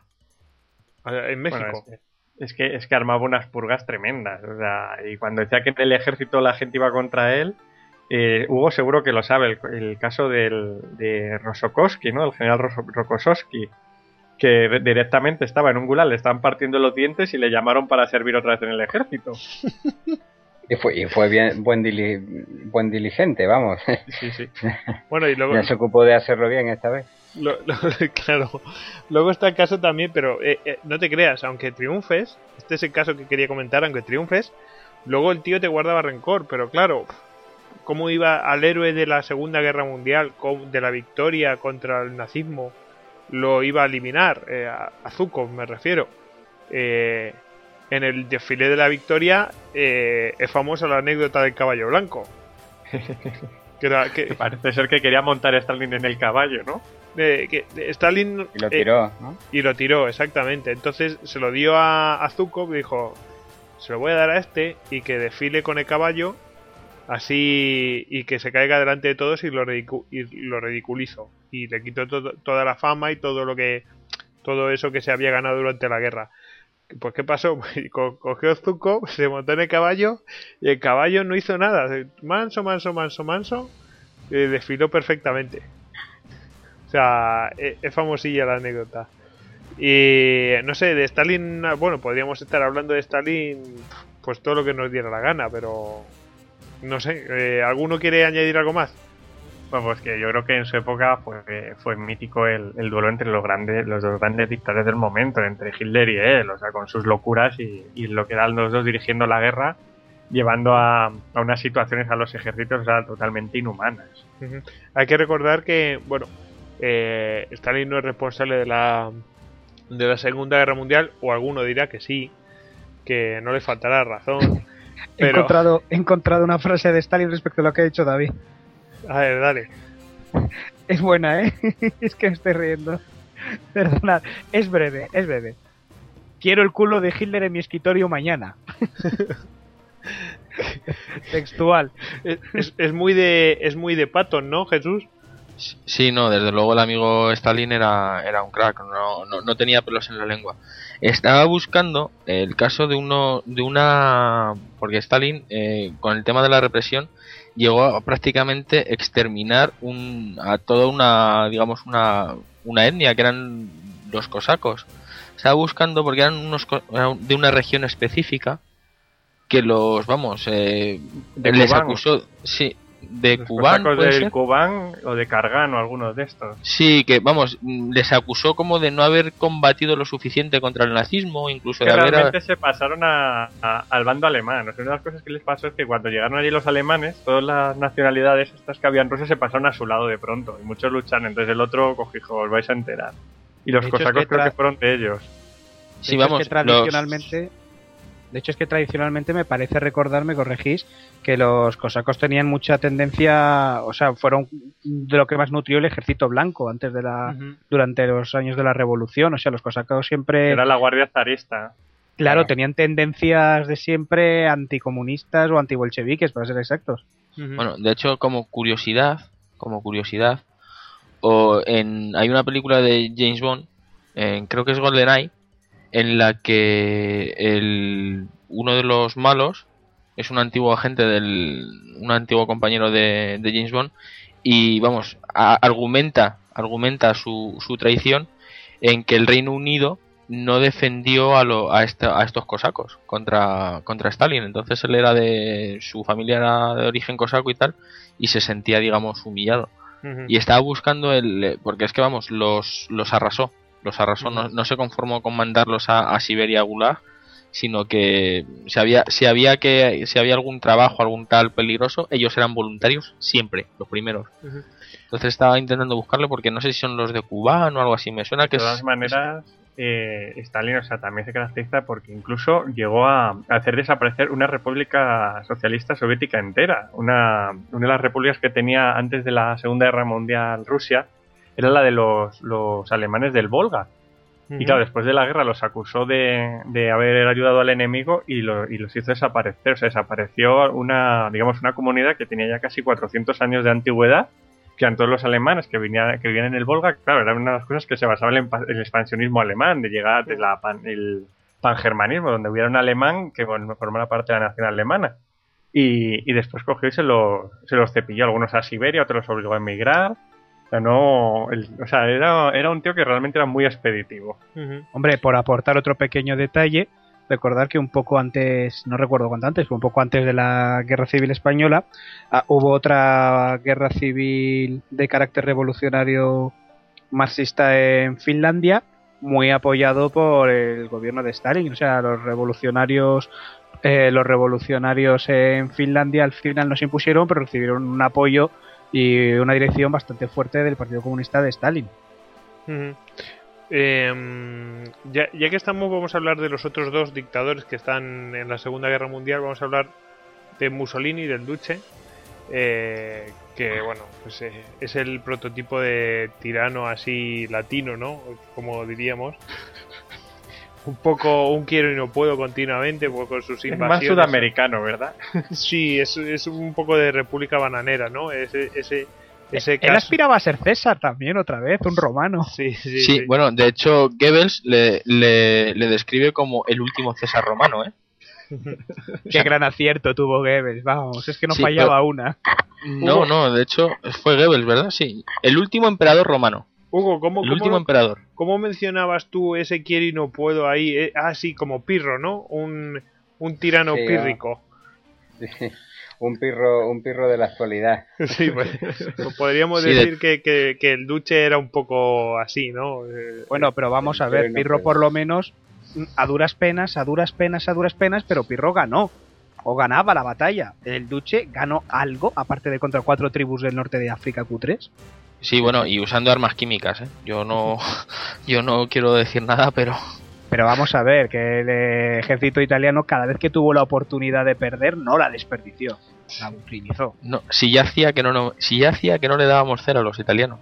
No, no sé si os habéis dado cuenta, Pobre ejército italiano. ¿eh? pero hacía bastante tiempo que no nos metíamos con el ejército italiano. Bueno, entonces, bueno, es que sabéis las historias esas de cómo el, el du- eh, Mussolini siempre decía de todo lo de, de, de cuando ofreció apoyo a Franco para la guerra civil en España, del bando republicano diciendo esos son cuatro muertos de hambre que no saben cómo luchar y de los militares españoles de Franco diciendo los españoles son unos inútiles y no pueden compararse jamás con un buen soldado italiano y cosas de estas. Y luego por patas salieron corriendo todos los italianos, no servían para nada. Bueno, a- Sí, la, la famosa anécdota que les decían a las metralletas, se subían a las camionetas, decían a los Ah, cañones sí. y se subían a los camiones. bueno, hay, dificultades del idioma. Eh, ahí, ahí. ahí tengo que decir que no estoy muy de acuerdo porque sí que, mm, pues digamos que tengo un cierto conocimiento de ello y en alguna batallita sí que dieron la cara, ¿eh? O sea, se pelearon italianos con italianos y se comportaron, la verdad es que hicieron una matanza con, con ellos porque lo- lo- los machacaron, pero hay que ver en qué, circunstancias combatieron. Pero bueno, lo, lo vamos a dejar ahí. Vamos no, a no, pero si no hablo de. Cuando, cuando criticamos la gestión de los italianos, no hablamos del valor de la tropa italiana. No, hablamos de que siempre tenían unos medios y una dirección, porque el Duce, quieras que no, era un incompetente estratega y un político mediocre. Y lo que pasa es lo que ocurre: pueden ser una buena tropa, más o menos decente, etcétera pero estaban muy mal dirigidos y muy mal y con muy malos mandos y con muy malas eh, ideas. Y claro, pasa lo de siempre. Eh, bueno, aquí habría mucho que discutir. Bueno, vamos a pasar a Hitler, a- al dictador, vamos, yo creo que el dictador más famoso de la historia, eh, que podemos decirlo así. Eh, responsable de la muerte de 6 millones de judíos y por supuesto de la de la Segunda Guerra Mundial eh, y por lo tanto pues de, de toda esa cantidad de muertos que hubo en Europa eh, ¿qué, qué podemos decir del que no se sepa ya? Que... ¿Alguien quiere Yo creo- añadir algo? Yo creo que Hitler es, es un ejemplo de eso que, que os comentaba antes, ¿vale? Es una persona que sus actitudes cero, vamos a ver, porque era, to- to- era precisamente todo lo contrario a lo, a lo que predicaba, era todo lo contrario a- al estereotipo nazi, ¿vale? Mira, yo creo que, bueno, ahí, están las imágenes, o sea, no estamos hablando de alguien que viviera en el siglo III antes de Cristo. Pero sin embargo fue capaz de, mm, yo qué sé, de cautivar, por decirlo de alguna manera, Sí, de usar la demagogia, de usar el. de, de darle la vuelta a la tortilla, de tal manera que, que fue capaz pues de, de convertir a las masas, o sea, de convertir a las masas en borregos. yo creo que De, es de eso- que le siguieran ciegamente. Creo que es eso a lo que se refería Hugo al principio del programa cuando se refería a Hitler, que era el... eh, eh, a diferencia del resto, este no era un advenedizo, sino que el tío se curró llegar hasta arriba a través de toda la propaganda, de rodearse de gente que le, vamos, que le, que le ayudaba. Eh, no sé qué opinas, David. Bueno, yo creo que, que, lo de- que es un caso para la historia ver cómo un pueblo como el alemán, o sea, un pueblo que, ha tenido grandes escritores, grandes pensadores, grandes filósofos, pudo de- dejarse embaucar por un tipo así, porque, o sea, lo que este tipo decía, o sea, realmente lo podemos asimilar con nuestra mentalidad actual porque fue hace 60 años y es una locura. O sea, es, yo creo que es uno de los casos que, que hay que estudiar en la historia porque porque no tiene sentido. Yo creo que fue más el, el catalizador de la venganza aquella que, que había de la Primera Guerra Mundial, del mito que, que hubo en el ejército alemán del, de la puñalada por la espalda, de que se había rendido sin haber perdido la guerra y, y le llevaron, le utilizaron de catalizador, de catalizador, pero realmente era, era un loco. Sí, yo creo que se juntaron ahí muchas cosas. El hambre con la gana de comer, toda la situación desesperada que tenía Alemania, que era bastante mala, eh, más ese, esta, esa propaganda absolutamente, luego un discurso, ¿no? Que, y sobre todo esa, esa forma de hacer propaganda que a, día de hoy se sigue se sigue utilizando no vamos yo yo agregaría un punto que siempre considero muy importante. Propaganda y todo lo demás totalmente de acuerdo pero agregaría una cosa. Tanto Hitler como Lenin en su momento etcétera eh, una cosa aparte de las que habéis comentado que tenía muy fuerte muy fuerte y que es muy importante es percatarse de las debilidades del sistema en el que se encuentran cada uno y abogar claramente por el uso de la violencia, pero con auténtica decisión y, instinto predador. Es decir, mm, prácticamente, por no decir que no enmascaraba nada, sus intenciones violentas, el uso y, y sus propósitos finales. Es decir, al principio predicaba constantemente eh, el uso de la fuerza, incluso después de que le detuvieran la primera vez que falló el primer intento de marcha sobre Berlín, que quería hacer como una especie de marcha sobre Roma de Mussolini y tal, le detuvieron, etcétera, y cuando le sacaron de la cárcel unos años más tarde, dijo hay que seguir así, el Partido Nacional el Partido Nacional Socialista Obrero Alemán eh, tiene que seguir abogando por el uso de la fuerza y de imponerse y de, y de hacer las cosas a lo bruto, básicamente. y, y, Lenin decía lo mismo y otros muchos oradores de esa época, precisamente, podemos encontrarlos incluso mucho más cerca, decían lo mismo. Es decir, el Estado que está establecido es débil ante ataques directos y, y con una decisión clara de ejercer la violencia, es muy sencillo. Yo te doy, si respondes, me acoplo un poco a tu sistema pero en última instancia yo voy diciendo todo el rato, te voy a dar, te voy a dar, te voy a dar. Y cada vez que puedo, te doy. Mm. Y arreando se abre camino al final si no hay oposición. Yo creo que eso tiene bastante que ver con el tema del naturalismo, que a principios de siglo estaban bastante influidos sobre eso y de ahí viene bastante el discurso del nazismo. Eh, Hugo, ¿querías comentar algo? Sí, lo que comentaba Alejandro de la violencia, claro, es que eh, eso es común a todos los dictadores que hemos estado viendo, porque como son iluminados y se creen que están en una misión de Dios, pues para ellos no hay fronteras. Ellos utilizan todos los medios que estén a su alcance para conseguir sus fines, incluida la violencia. No tienen límites. Y luego, claro, no tienen límites. Y luego eh, quería también comentar eh, que quizá Hitler es un tipo de dictador atípico. Yo, yo casi que le llamaría eh, la reingeniería de los dictadores, porque eh, igual que los demás iban un poco a su albedrío y, gobernaban a, un poco a pie de voluntad, eh, lo que hay detrás de Hitler es, una toda una teoría estructurada y perfectamente racionalizada de cómo hacer el mal no, ahí no había improvisaciones, estaba todo perfectamente calculado y cuando se ponían a hacer algo lo hacían eh, de manera industrial. ¿Te refieres con una eficiencia alemana? O sea, la, palabra es eficiencia alemana. Sí, sí, estaba, sí, sí. Quizás Lenin se le pueda parecer un poco en ese sentido, pero yo creo que, que la, el régimen nazi es, perfectamente atípico y casi único en su género precisamente por esa cualidad. Eh, Jesús, ¿querías añadir algo? Sí, yo quería matizar un poquito lo que ha dicho, lo que ha dicho Alejandro. Eh, yo creo que, que sí es verdad que, Hitler abogaba por la violencia y no, no era algo que digamos escondiera demasiado, pero sí que, que después digamos de su, de su detención fue lo suficientemente inteligente, lo suficientemente hábil como para hacerlo de una manera subrepticia. O sea, no hay que olvidar que sí, Mussolini hizo una marcha sobre Roma, tal, alcanzó el poder, le nombraron eh, primer ministro y tal, pero sin haber ganado las elecciones, mientras que Hitler ganó unas elecciones democráticamente. Que para hacerlo usó todo tipo de tretas y hizo arder las calles y todo lo que queráis, sí, pero oficialmente él o el partido no hizo nada. Otra cosa es que la gente que participaba en esas algaradas misteriosamente el 99% tuviera el carnet del Partido Nacional Socialista. Claro, pero, es lo que... Claro, pero es lo que digo, es mano izquierda y mano derecha. Es decir, primero lo intentan un poco por la fuerza, sobre todo en los primeros momentos hasta el fracaso de la marcha de Berlín. Y se dan cuenta correctamente de que no, de que eso no funciona y le meten en la cárcel. Y entonces dice, se mete en el propio engranaje del sistema para ir ganando, ir recabando apoyo político.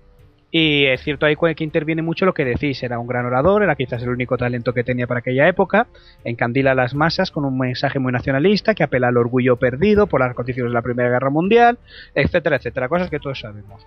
Ahora, eso bien, por un lado se adaptaba al sistema de, vale, voy a ganar las elecciones eh, democráticamente, con una mano y con la mano derecha te iba, iba zumbando, iban poniendo la fuerza, boicoteando los movimientos de los demás, eventos de partidos, eh, eh, publicidad, etcétera. Es decir, se suscribía a las cosas al sistema democrático, al sistema establecido, al sistema democrático establecido, entre comillas, eh, por un lado y por el otro lado se lo dinamitaba brutalmente. Simplemente, como dices, pues quedándose como al margen o, o sea, e, e, era, algo bastante, era bastante falsete. Lo único es que los discursos siempre hizo doble juego. Siempre hizo doble juego, siempre, siempre, siempre, siempre hizo doble juego. Y cuando le convino, dio golpe y se lo llevó siempre al lado de la violencia. Siempre, siempre. una cosa que yo creo que también hay que mm, destacar, ¿vale? del caso de, de Hitler es que, o sea, mientras, por ejemplo, eh, ¿alguno sabría decirme algún miembro destacado o, más de uno de, de, alguno de los gobiernos de, de Mussolini? No. ¿O de Pinochet? Mm, ¿De Videla? no, ¿verdad? Y si os digo... bueno, vale, y, y, pero sin embargo, si os digo Goebbels o si os digo o si os digo Gerin, ya os suena, ¿verdad? Exacto. O sea, me refiero a que, que, estaba también rodeado de una gente que coincidió en el en el momento adecuado con una gente que fue capaz de mm, digamos de transmitir de una manera muy muy eficiente y de canalizar toda esa idea estructurada toda esa todo ese plan que estaba en la cabeza de Hitler de trasladarlo eh, digamos al, mundo real. O sea Goebbels fue un genio de la, de la propaganda fue o sea vamos a ver después de la Crystal Natch después de la noche de los cristales rotos al, al pueblo judío se le exigió una indemnización porque se habían destruido sus propios establecimientos. O sea, se, le pidió una, una indemnización, se le exigió y se les obligó a pagar una indemnización por haberles quemado el chiringuito, literalmente. Una de las cosas más horribles que tiene eso, y es de manual, y si queréis mi opinión, en mayor, en, mayor o menor medida, pero se puede seguir viendo en, todos los países hoy por hoy. Y es una cosa que comprendió muy rápido Goebbels, es primero, antes de destruir a los judíos y todo esto, primero se utiliza el, humor como herramienta para deshumanizarlos, para ridiculizarlos, y entonces les quitas la dignidad. Es decir, toda eh, la, primera parte fue todo una, una gran campaña de, chistes antisemitas, eh, ridiculización del pueblo eh, judío, que, que burlándose y, y satirizándolo, eh, los pones eso, como con todos los estereotipos de lo malos que son los judíos y tal y cual. Pero luego, pero claro, al hacer eso, eh, por una parte estás haciendo un chiste, venga, nos lo toméis tan a mal, no es tanto, es libertad de expresión y todos estos rollos, y por otro lado lo que estás haciendo es quitándoles la dignidad, en el sentido más importante de la palabra. Con lo cual, de ahí al paso luego de ya cargártelos, porque en realidad sí que son culpables de todas esas cosas que se les atribuyen satírica y estereotipadamente, pues no hay ninguno realmente, es, un, es una consecuencia lógica, es de manual, pero sí, el tío fue un genio en hacer, en hacer esos movimientos. Claro, eso es a lo que me refiero, él consiguió que los, los judíos no fueran personas, eran judíos. Subhumanos. eran, eran judíos, o sea, eh, es lo que es lo que tú dices es, es como los psicópatas despersonalizan le quitan cualquier carga emocional a lo, a lo que están haciendo a, a, esa persona a la que están pues eso eh, humillando eh, torturando, matando, les quitan cualquier carga emocional, les quitan cualquier, o sea, dejan de sentir cualquier tipo de empatía y realmente lo que están haciendo es matando a un judío, o, sea, o, un, o un gitano, o una persona, yo qué sé, lo que sea, consiguen, digamos, eh, el que la, el, eh, la gente, la mayoría de la gente los vea, pues eso, como, por muy mal que suene, ¿vale? Por, como sus productos, no son humanos. Es, algo que, no se sabe muy bien qué es, pero como no son humanos, no está mal matarlos. Pues en, sobre eso yo quería añadir una última cosa para pasar a otros, a otros dictadores, porque de Hitler podíamos hacer muchos programas. Eh, quería añadir eh, para sobre las obsesiones que tenía, estas obsesiones de tirano, eh, que como decía Hugo, que ya estaba predefinido y todo esto, fijaos cómo está. Ah, se refería que había que a los diversos colectivos humanos había que tratarlos de la siguiente forma. Los enfermos congénitos a esterilizar. Los disminuidos físicos y psíquicos a eliminar por su inutilidad social y racial. Eh, se cargó 70.000 personas en 1941. Eh, a, a, los eslavos, que los convirtió en esclavos directamente. Eh, a los gitanos, a eliminar por su forma de vida. A los homosexuales, por su desviación sexual. Se lo, se lo cepilló. Y a los judíos, pues, pues, pues, en fin, pues, ¿qué, qué hizo? Los, los, los, los eliminó sistemáticamente, mm, industrialmente. Bueno, y, después de esto, pues, ¿qué, podemos decir? Poco, poco podemos decir. Eh, si queréis, eh, hablamos rápidamente de Nerón y luego de, de nuestro amigo Kim, que es eh, como la mascota del programa. En fin. A ver. Bueno. ¿Qué, podemos decir de Nero? Yo la verdad es que aquí estoy un poco perdido, lo único que sé es que Nero Burning Rom.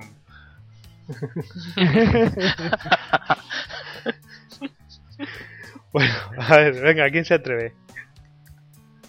Yo puedo abrir boca con una anécdota nada más. Venga. Pues simplemente como la mayoría sabréis, eh, Nero no se, eh, no se caracterizaba entre otras cosas la reputación que nos ha llegado en gran medida estaba acogida, entre comillas, por los cristianos, ya que no se llevaba muy bien. Él los daba de alimento para los leones del circo y eso no, no agradaba. Y los cristianos le tenían por, por el anticristo, nada menos. Sí. ¿Y por qué le tenían por el anticristo? Bueno, tuvieron a mucha gente por el anticristo, Atila, Nerón, era una costumbre de la época. Pero el asunto es que, entre otras cosas, él coincidía porque entre algunos textos se decía que el anticristo era, entre otras cualidades, no recuerdo todas, pero había una muy curiosa que era un hijo que con todos los poderes cuasi divinos y que toda la gente se humillaba a sus pies y tal y cual, eh, era alguien que había matado a su madre. Y es verdad que Nerón había asesinado a su madre, Agripina, porque también era otro mal bicho, y porque estaba un poco desquiciado y sus razones tendría. Pero lo gracioso es que habiéndola matado, una contraseña muy famosa que había entre sus guardias, eh, instalado por él mismo, era ah, se me ha ido la cabeza, pero era algo del estilo de eh, no hay nada mejor que una buena madre o algo así. Era, es que se me ha olvidado la palabra, pero tenía gracia, porque era un chiste referente a las buenas conductas de las madres, después de haberla violado, obviamente. Bueno, pues, ¿qué, elemento? Hay algunos que niegan que iba a quemar Roma y todo eso, pero yo creo que que algo de cierto tiene que haber eh, en ello, que, realmente que quería quemar Roma. ¿Qué, me, qué, me podéis decir de ello? Yo creo que aprovechó que, Roma ardió para, para hacer una ciudad más, más como él quería. Él era muy amante del mundo oriental, de la Grecia antigua, y, y, claro, Roma era una ciudad que había nacido en otro mundo, en el, en el mundo itálico, y tenía todas esas características.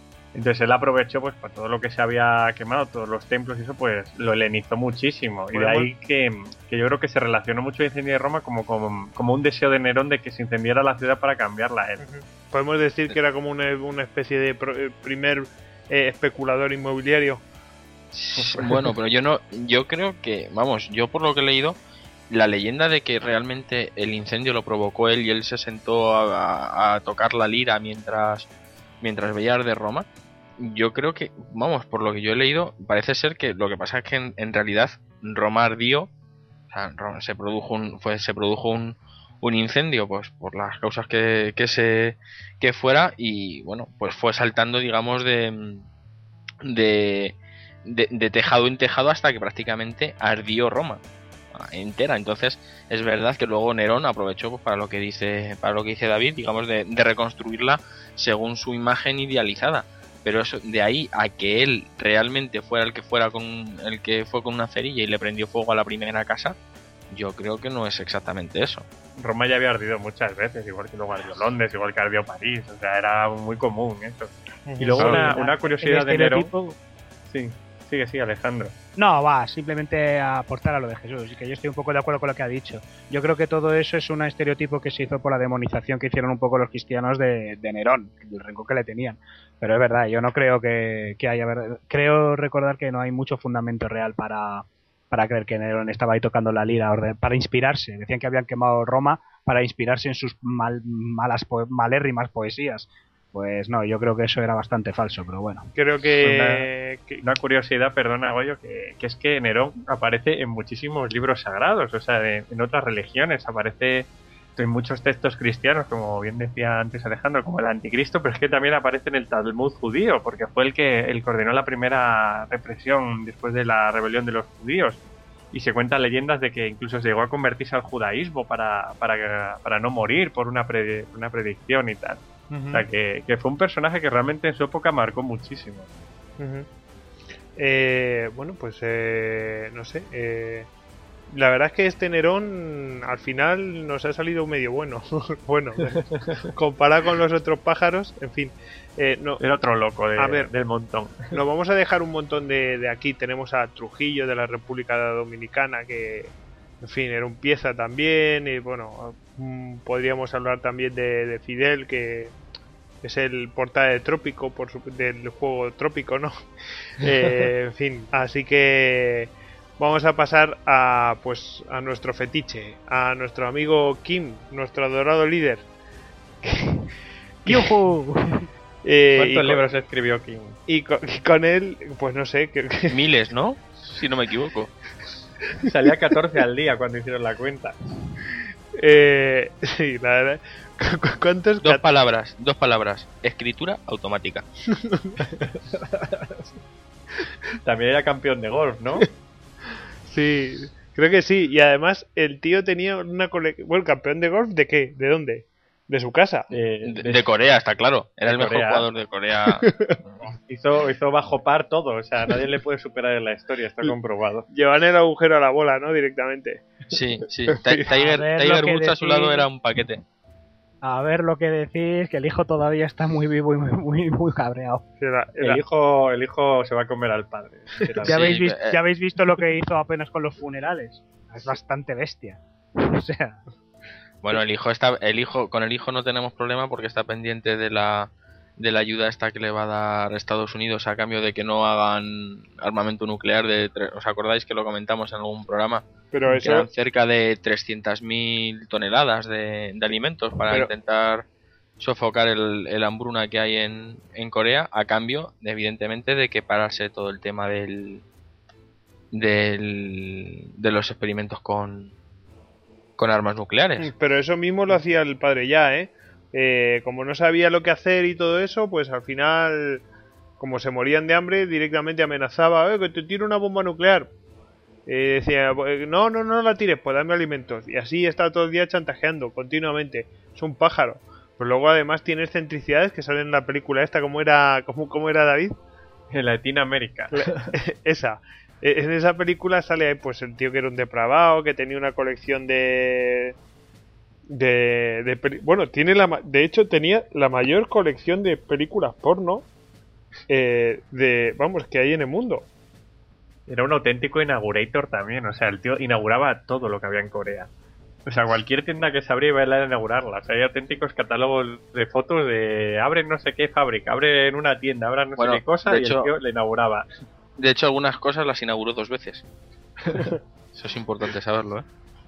¿Qué, qué, qué, qué elemento y el tío llegaba a. Bueno, además de tener varias mujeres y todo eso, llegaba a pagar a las. a, actrices, eh, a actrices porno y todo eso, para que fueran allí a. Pues nada, pues no sé, a bailarle un poco a él el agua, no sé. Eh, También la raptaba. Sí, la raptaba, la raptaba. Prácticamente le decía, oye, que te pagamos, sí, pero. Sí, bueno, de hecho, el, el hijo ha heredado esa esa mm, vena, digamos, artística del, del, padre, pero parece ser que en lugar de por el porno le ha dado por, por los western y este tipo de películas así bastante más bastante más americanas. De hecho, incluso dicen que, que su sueño era participar en, en una en una producción de, de Hollywood y demás. Mm, son gente que son bastante excéntrica, como son los únicos que, no viven bien en el país, les da un poco igual el, el resto, que el resto de la población está está muriéndose de hambre. si a mí me da igual, yo tengo 300.000 toneladas de comida ahí en el almacén que puedo coger a... O sea, es como si me levanto por la noche y voy a la nevera, ¿sabes? Bueno, llegaron, a decir, De Llegaron hecho, a Corea que dedicada en los últimos tiempos a lo que se han dedicado el pueblo coreano es hacer un, si- un sistema de cuevas y de túneles por debajo del país con la paranoia nuclear de que les van a bombardear. Eso es lo que han estado haciendo. Eh, mm, bueno, sí, se, se dedican a hacer eso, pero después tienen hambrunas. Creo que, si no me equivoco, que a- ¿cu- ¿cuántos muertos hubo en la última hambruna? No, a lo mejor me equivoco, pero a mí me suena que era un millón de hombres. ¿Podía ser? Sí, cerca, cerca de un millón doscientos mil, O sea, es creo que me era. no hay datos oficiales porque, claro, es un país muy hermético, pero es que es tremendo. No tiene, claro, está la, la economía está totalmente alterada. No hay, o sea, la gente no se dedica a comerciar, no se dedica a cultivar el campo. Están ahí para locuras, pues como pasa con el caso de Mao. O sea, es una cosa tremenda. De todas maneras, eh, bueno, ahora con el tema de los de los fastos de, del funeral de de, de amado líder. eh, bueno, hay que no hay nada más que ver mm, gente que ha ido a prisión, o sea, y, y no no que haya dormido en el calabozo, sino con penas de años de prisión por no llorar lo con la suficiente emoción. Sí, y es que Sí, eso lo vimos en las noticias. Sí, eh, sí, no, pero es es que os digo, eso- me parece no, muy no, no. fuerte. No, no es algo, o sea, la gente, mm, o sea, gente que se golpea, que se, se pone tachuelas en, en, en los zapatos, no vaya a ser que su vecino le acuse, que su vecino le acuse de no llorar, de, de es que que no ha derramado las suficientes, lami- las suficientes lágrimas. Sea, Sí, es que además, son suficientes. Es que es castellano. claro, pero pero, es que esto de colirios ahí a escondidas. Pero ¿eh? es que, pero es que estos acordaos- regímenes es lo que consiguen, o sea, Pero- consiguen que, que la, la propia paranoia que tiene, que tiene el dictador la transmiten al pueblo de tal manera que, que viven en un estado de paranoia constante de me están vigilando, no sé quién puede ser un, un delator, de por dónde me va a venir el, el, el palo. Y claro, es que, es que fulanito se tira llorando al día tres horas y media. Yo tengo que llorar por lo menos tres horas y cuarenta minutos. Eso de los delatores es lo mismo, lo mismo, lo mismo que, que en Cuba. Yo quiero añadir otras dos cosas más. Es, eh, si os fijáis las primeras imágenes nos sorprendían por decir, pero esto es ridículo, esto no sé qué. Cuando empezaron a dar la noticia de que estaban empezando a encarcelar y a reeducar, así entre comillas, reeducar. Qué a bonita palabra, algunos- reeducar, qué bonito eufemismo. Sí. Eh, cuando están reeducando a algunos, dices, ostras, es que yo también hubiera hecho lo mismo, así, en plan aporrearme el pecho y todas esas cosas. O sea, es que ponerse en la situación de esa gente. Y luego otra cosa, ¿no os parece que Corea realmente es como, como la perfección de ese 1984 de, de Orwell? Yo- el, amado, el amado líder. Nada más que eso, que no podías darle la espalda. Cuando vas por la calle, cuando ibas por la calle con Kim Jong-il, eh, tenías que hacer- no podías dar la espalda a cualquier efigie o, cartel del amado líder, que era el amado líder, el querido líder. Dices, joder. Bueno, pues vamos a finalizar entonces ya co- con, todo esto. No sé, eh, va- vamos a, a concluir. Eh, vamos a despedir a Alejandro. Alejandro que lo podéis encontrar en Twitter en eh, arroba Alejandro HDZLun. Eh, a David que es eh, David Nagan en Twitter y eh, vamos a despedir también a Jesús que es arroba bucaner con V en Twitter y a Hugo, Hugo Cañete que es Hugo A Canete y que también lo podéis encontrar en gem.es y bueno, a nosotros nos podéis encontrar en, eh, en istocast.com y en eh, arroba istocast en Twitter. Eh, pues nada, despedidos todos. Venga, Bueno, buenas adiós. noches. Hasta luego. Dictatoriales saludos. Dictatoriales saludos. Oye, Dictatoriales. de todo, de todo esto no lo ejercéis en casa. No, no, nosotros, nosotros somos el pueblo oprimido en casa siempre. Sí. De, de hecho, lo que, me, lo que me da miedo es que tu hermano tome ideas de aquí. Hombre, lo de los tiranos le va a encantar. Sí. Bueno, pues Creo que nada. quiere ser buceador para descubrir el invencible. Bueno, venga. Hasta luego. Cuidado. luego. Venga, Hasta siempre luego. fidelis.